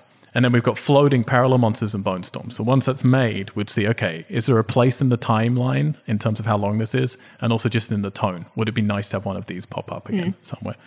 Which again, for me, it's like frustrating because, yeah, I definitely... I prefer Bonestorm to Parallel Monsters, but I hear what you're both saying. In terms of tone, we've got a lot of that fun. Yeah, Parallel Monsters is very on. different Yeah. from any of the other ones. Yeah, which we could we could then see. Okay, so we'll revisit this. I will get to work on that for the good of Excellent. mankind, Excellent. and we will revisit this in our future episodes. If you've been listening through this, congratulations. really? We do have some questions. oh, really? Let's do some questions. So, guys, first question we have from our lovely audience is Which segment do you personally wish you could rewrite, and what would you change and why? Personally, want to rewrite. So basically, we wouldn't change. You know, it would still be that segment, but it could just be done better, I guess. Yeah. I mean, I s- mentioned this earlier, which I think the way this question is posed is difficult for me because I'm not a writer. So I don't think I could do it justice. This is not me saying I You've done some good I know exactly. I mean, I've done a lot of cool musical, non-horror horror pitches. I don't think I could do it justice, but I, as an audience member, would be excited to see somebody try to improve this. Uh, and that is Dante the Great. I think that might fall more into the next question we're going to get, but we'll see when we get there. But um, we'll see. For me, it would be one that I would have a go at. I think would be Second Honeymoon. Mm-hmm. Because I do, I genuinely found that unsettling that the moment that you realize it's a stranger filming them. So I like that premise, but I think you could just tighten up the beginning a bit, make the husband maybe more sympathetic to the audience, mm-hmm. But also kind of drop in a sense that maybe their marriage isn't right, but but uh, and then sort of just build out that ending a little bit more, so it's not. Yeah, like you were saying before, Al, where it's not so rushed, and then suddenly it's just like, did you erase the tape? Like, just to give it, just to kind of bookend it a bit better. Yeah. But yeah, I liked I liked the premise a lot. Yeah, I think you're right. I would, I would do, yeah, I, I hear that one, and I would do Safe Haven to be honest, because I think, I think there's a great one in Safe Haven. I just don't like yeah the way it's written to begin with, all the melodrama and soap opera. I think there's a cooler way to introduce them to that environment and make it really creepy and very silent hilly towards the end of it. Yeah, I think to add on, to give a shout out, since my first answer might be more relevant to the second question, I'd also say the sickening thing that happened to Emily in her whatever Yeah, the for sure. long title is, and I would change the And- ending. Yeah, and actually the the VHS viral wraparound. Yeah. like I think there's some cool things you could have done there. yeah. A lot of potential in a lot of these. Yeah. Yeah. Next question. Next question: Which one of these segments would work best as a start to its own feature film, if any? Clearly amateur night because we got Siren, which I talked about earlier. I'm gonna go quickly with this. Like, yeah, I would see expanded, not as a prequel, but expanded alien abduction would be great. But yeah, I said it during the show. Like Bonestorm is like, I want to see what happens next. Like when this big creature comes out and you got these skaters heading off, it's like I want to see that. But there might be reasons with some certain thing, projects I'm writing at the moment that that keys into. but yeah, I would totally be down with watching that movie for sure. yeah, For me, a, I guess an extended version rather than necessarily being a start to a feature film, but something that I could see as maybe an extended thing into a feature film would be Parallel Monsters. Like seeing them in each other's worlds for much longer and just outside of that house environment. Just think of all the Um, meat bags. Yeah, I mean, I don't know if I would reveal the penis thing right away, but just the idea of, of them, yeah, discovering this these alternate realities. Well, because they leave you. I mean, we don't think about it, but they leave you now with the two wives who have made this mistake and killed what who they Yeah. thought was a husband, but now with the power to open a portal to each other's world. So who knows what would happen? I mean, I think that would be a cool ending for a feature, and you just take a longer time to learn more about the two worlds. Yeah, Maybe yeah. For whatever reason, the portal closes up. It can only stay open for. They say we'll meet back in 15 minutes, but it can only stay open for 10 minutes. And a writer can come up with a better reason as to why they don't just open it back up again. Yeah. but I think that'd be cool. So Dante did great for you, though, Ali, isn't it? I mean, it's I. That's what you said. You wanted a I movie like. of it. I just. I really like the idea. I don't know that I want a feature film of it. Maybe again, it's very hard for me to answer these questions because I'm not a creative. So I don't. Like someone could make a feature of this with a really talented team, and then I could watch it and be like, "Why would someone make a feature about that? That's so bad." In hindsight, I would like to see a better version of that made, whether it is as a short. If people think it could be a feature, then cool. We, what tone would you lean into? Would you lean more into the comedy, or would you I'd want it to probably want it to be pretty dark. Yeah, Honestly, look, there's no cloak in it, but go check out Chronicle. If you want comic book horror found footage film, Chronicle. and now for Alien Abduction, would that be the start of the film? And if it was, would it? No, um, that's what I mean. I feel that should be just be expanded. You should do that as a proper like expanded. Yeah, make it into a proper thing. Like 24 hours, hang out, and then these spooky things start happening, and just turn it into a Yeah. thing. for sure. And that's that's our questions, guys. Well, the last question we actually have is what you're doing for the next one. I presume they Oh, mean next show, not the next uh, meal break or whatever. we are covering Jaws. Jaws. Happy to say that we're carrying over all three of us hosts uh, into the Jaws series, and we're bringing in a new host who's not really a new host. He's uh, been on the regular show a few times, and he actually started a podcast with me a very long time ago. Cool. He's an O O O G host with you. and we used to cover just Fast and Furious films and what was it? Something else. He'll remember. I don't remember. Called Movie Murmurs, but that's been lost to history. You can't hear them anymore. Thomas McCann. the Irish tone. So we're going to have all different types of accents, as Ali was suddenly putting Yeah. together earlier. People won't be able to uh, understand us. well, I understand. We won't understand each other. I, I yes, yes. Uh, Halloween was the only other show that we've had four hosts. This is this is our first time returning to that, and we decided now we're going to do it for anniversary shows. Although we missed our twentieth, I think Halloween was the tenth. We're on twenty three now. We're about to start, which is insane. Uh, but whenever we bring in a new host, we want you all to get used to them and see if you like them or not. so see if we Alex like pointed out that in our wrap up episodes, we can vote the three veterans into set, or did I don't know? It was someone's idea. We'll, we'll vote whether Seems they stay in or perfect amount leave. of dignity to give our guests. It's like, do you want to come on our show? Cool. We're gonna gonna vote on maybe, how much we decide like don't- you. Yeah. Seems fair. We are going to be covering Jaws 1 through 4. There is some. I had originally said that we were also going to cover Deep Blue Sea in that because there are a lot of Hollywood bullshit rumors, in my opinion, that the original script for Jaws 5 turned into Deep Blue Sea because someone stole it. I'm looking a little bit more into that. The problem if we do Deep Blue Sea is you have to do Deep Blue Sea 2. and uh, I don't know if any of us want to do that. Uh, But I kind of want to do five films rather than four. So there's also a couple of ideas I have floating around that I might uh, pitch to you all, but we'll we'll see when we get there, and we'll reveal that next week when we start. Jaws. Ali's reading the book, getting all those info I have facts finished together. the book.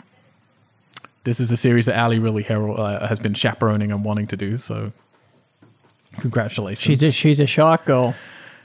I was frustrated because there's a lot of obviously uh, trivia to do for the first Jaws, and it's been ruining Oh. my life.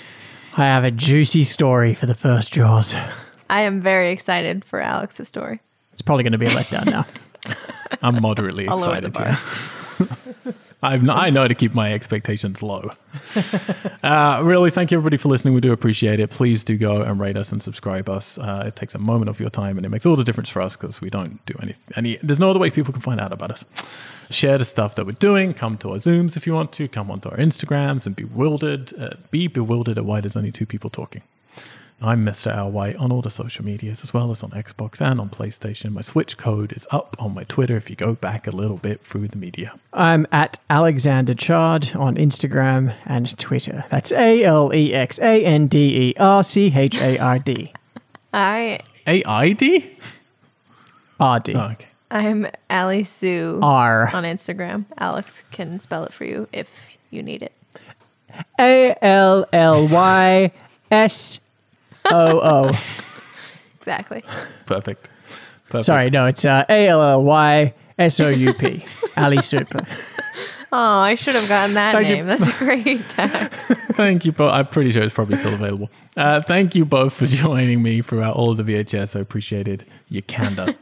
we'll be back next Friday with some water themed antics. Until then, we're out. We did it. Geeks. Geeks. Geeks!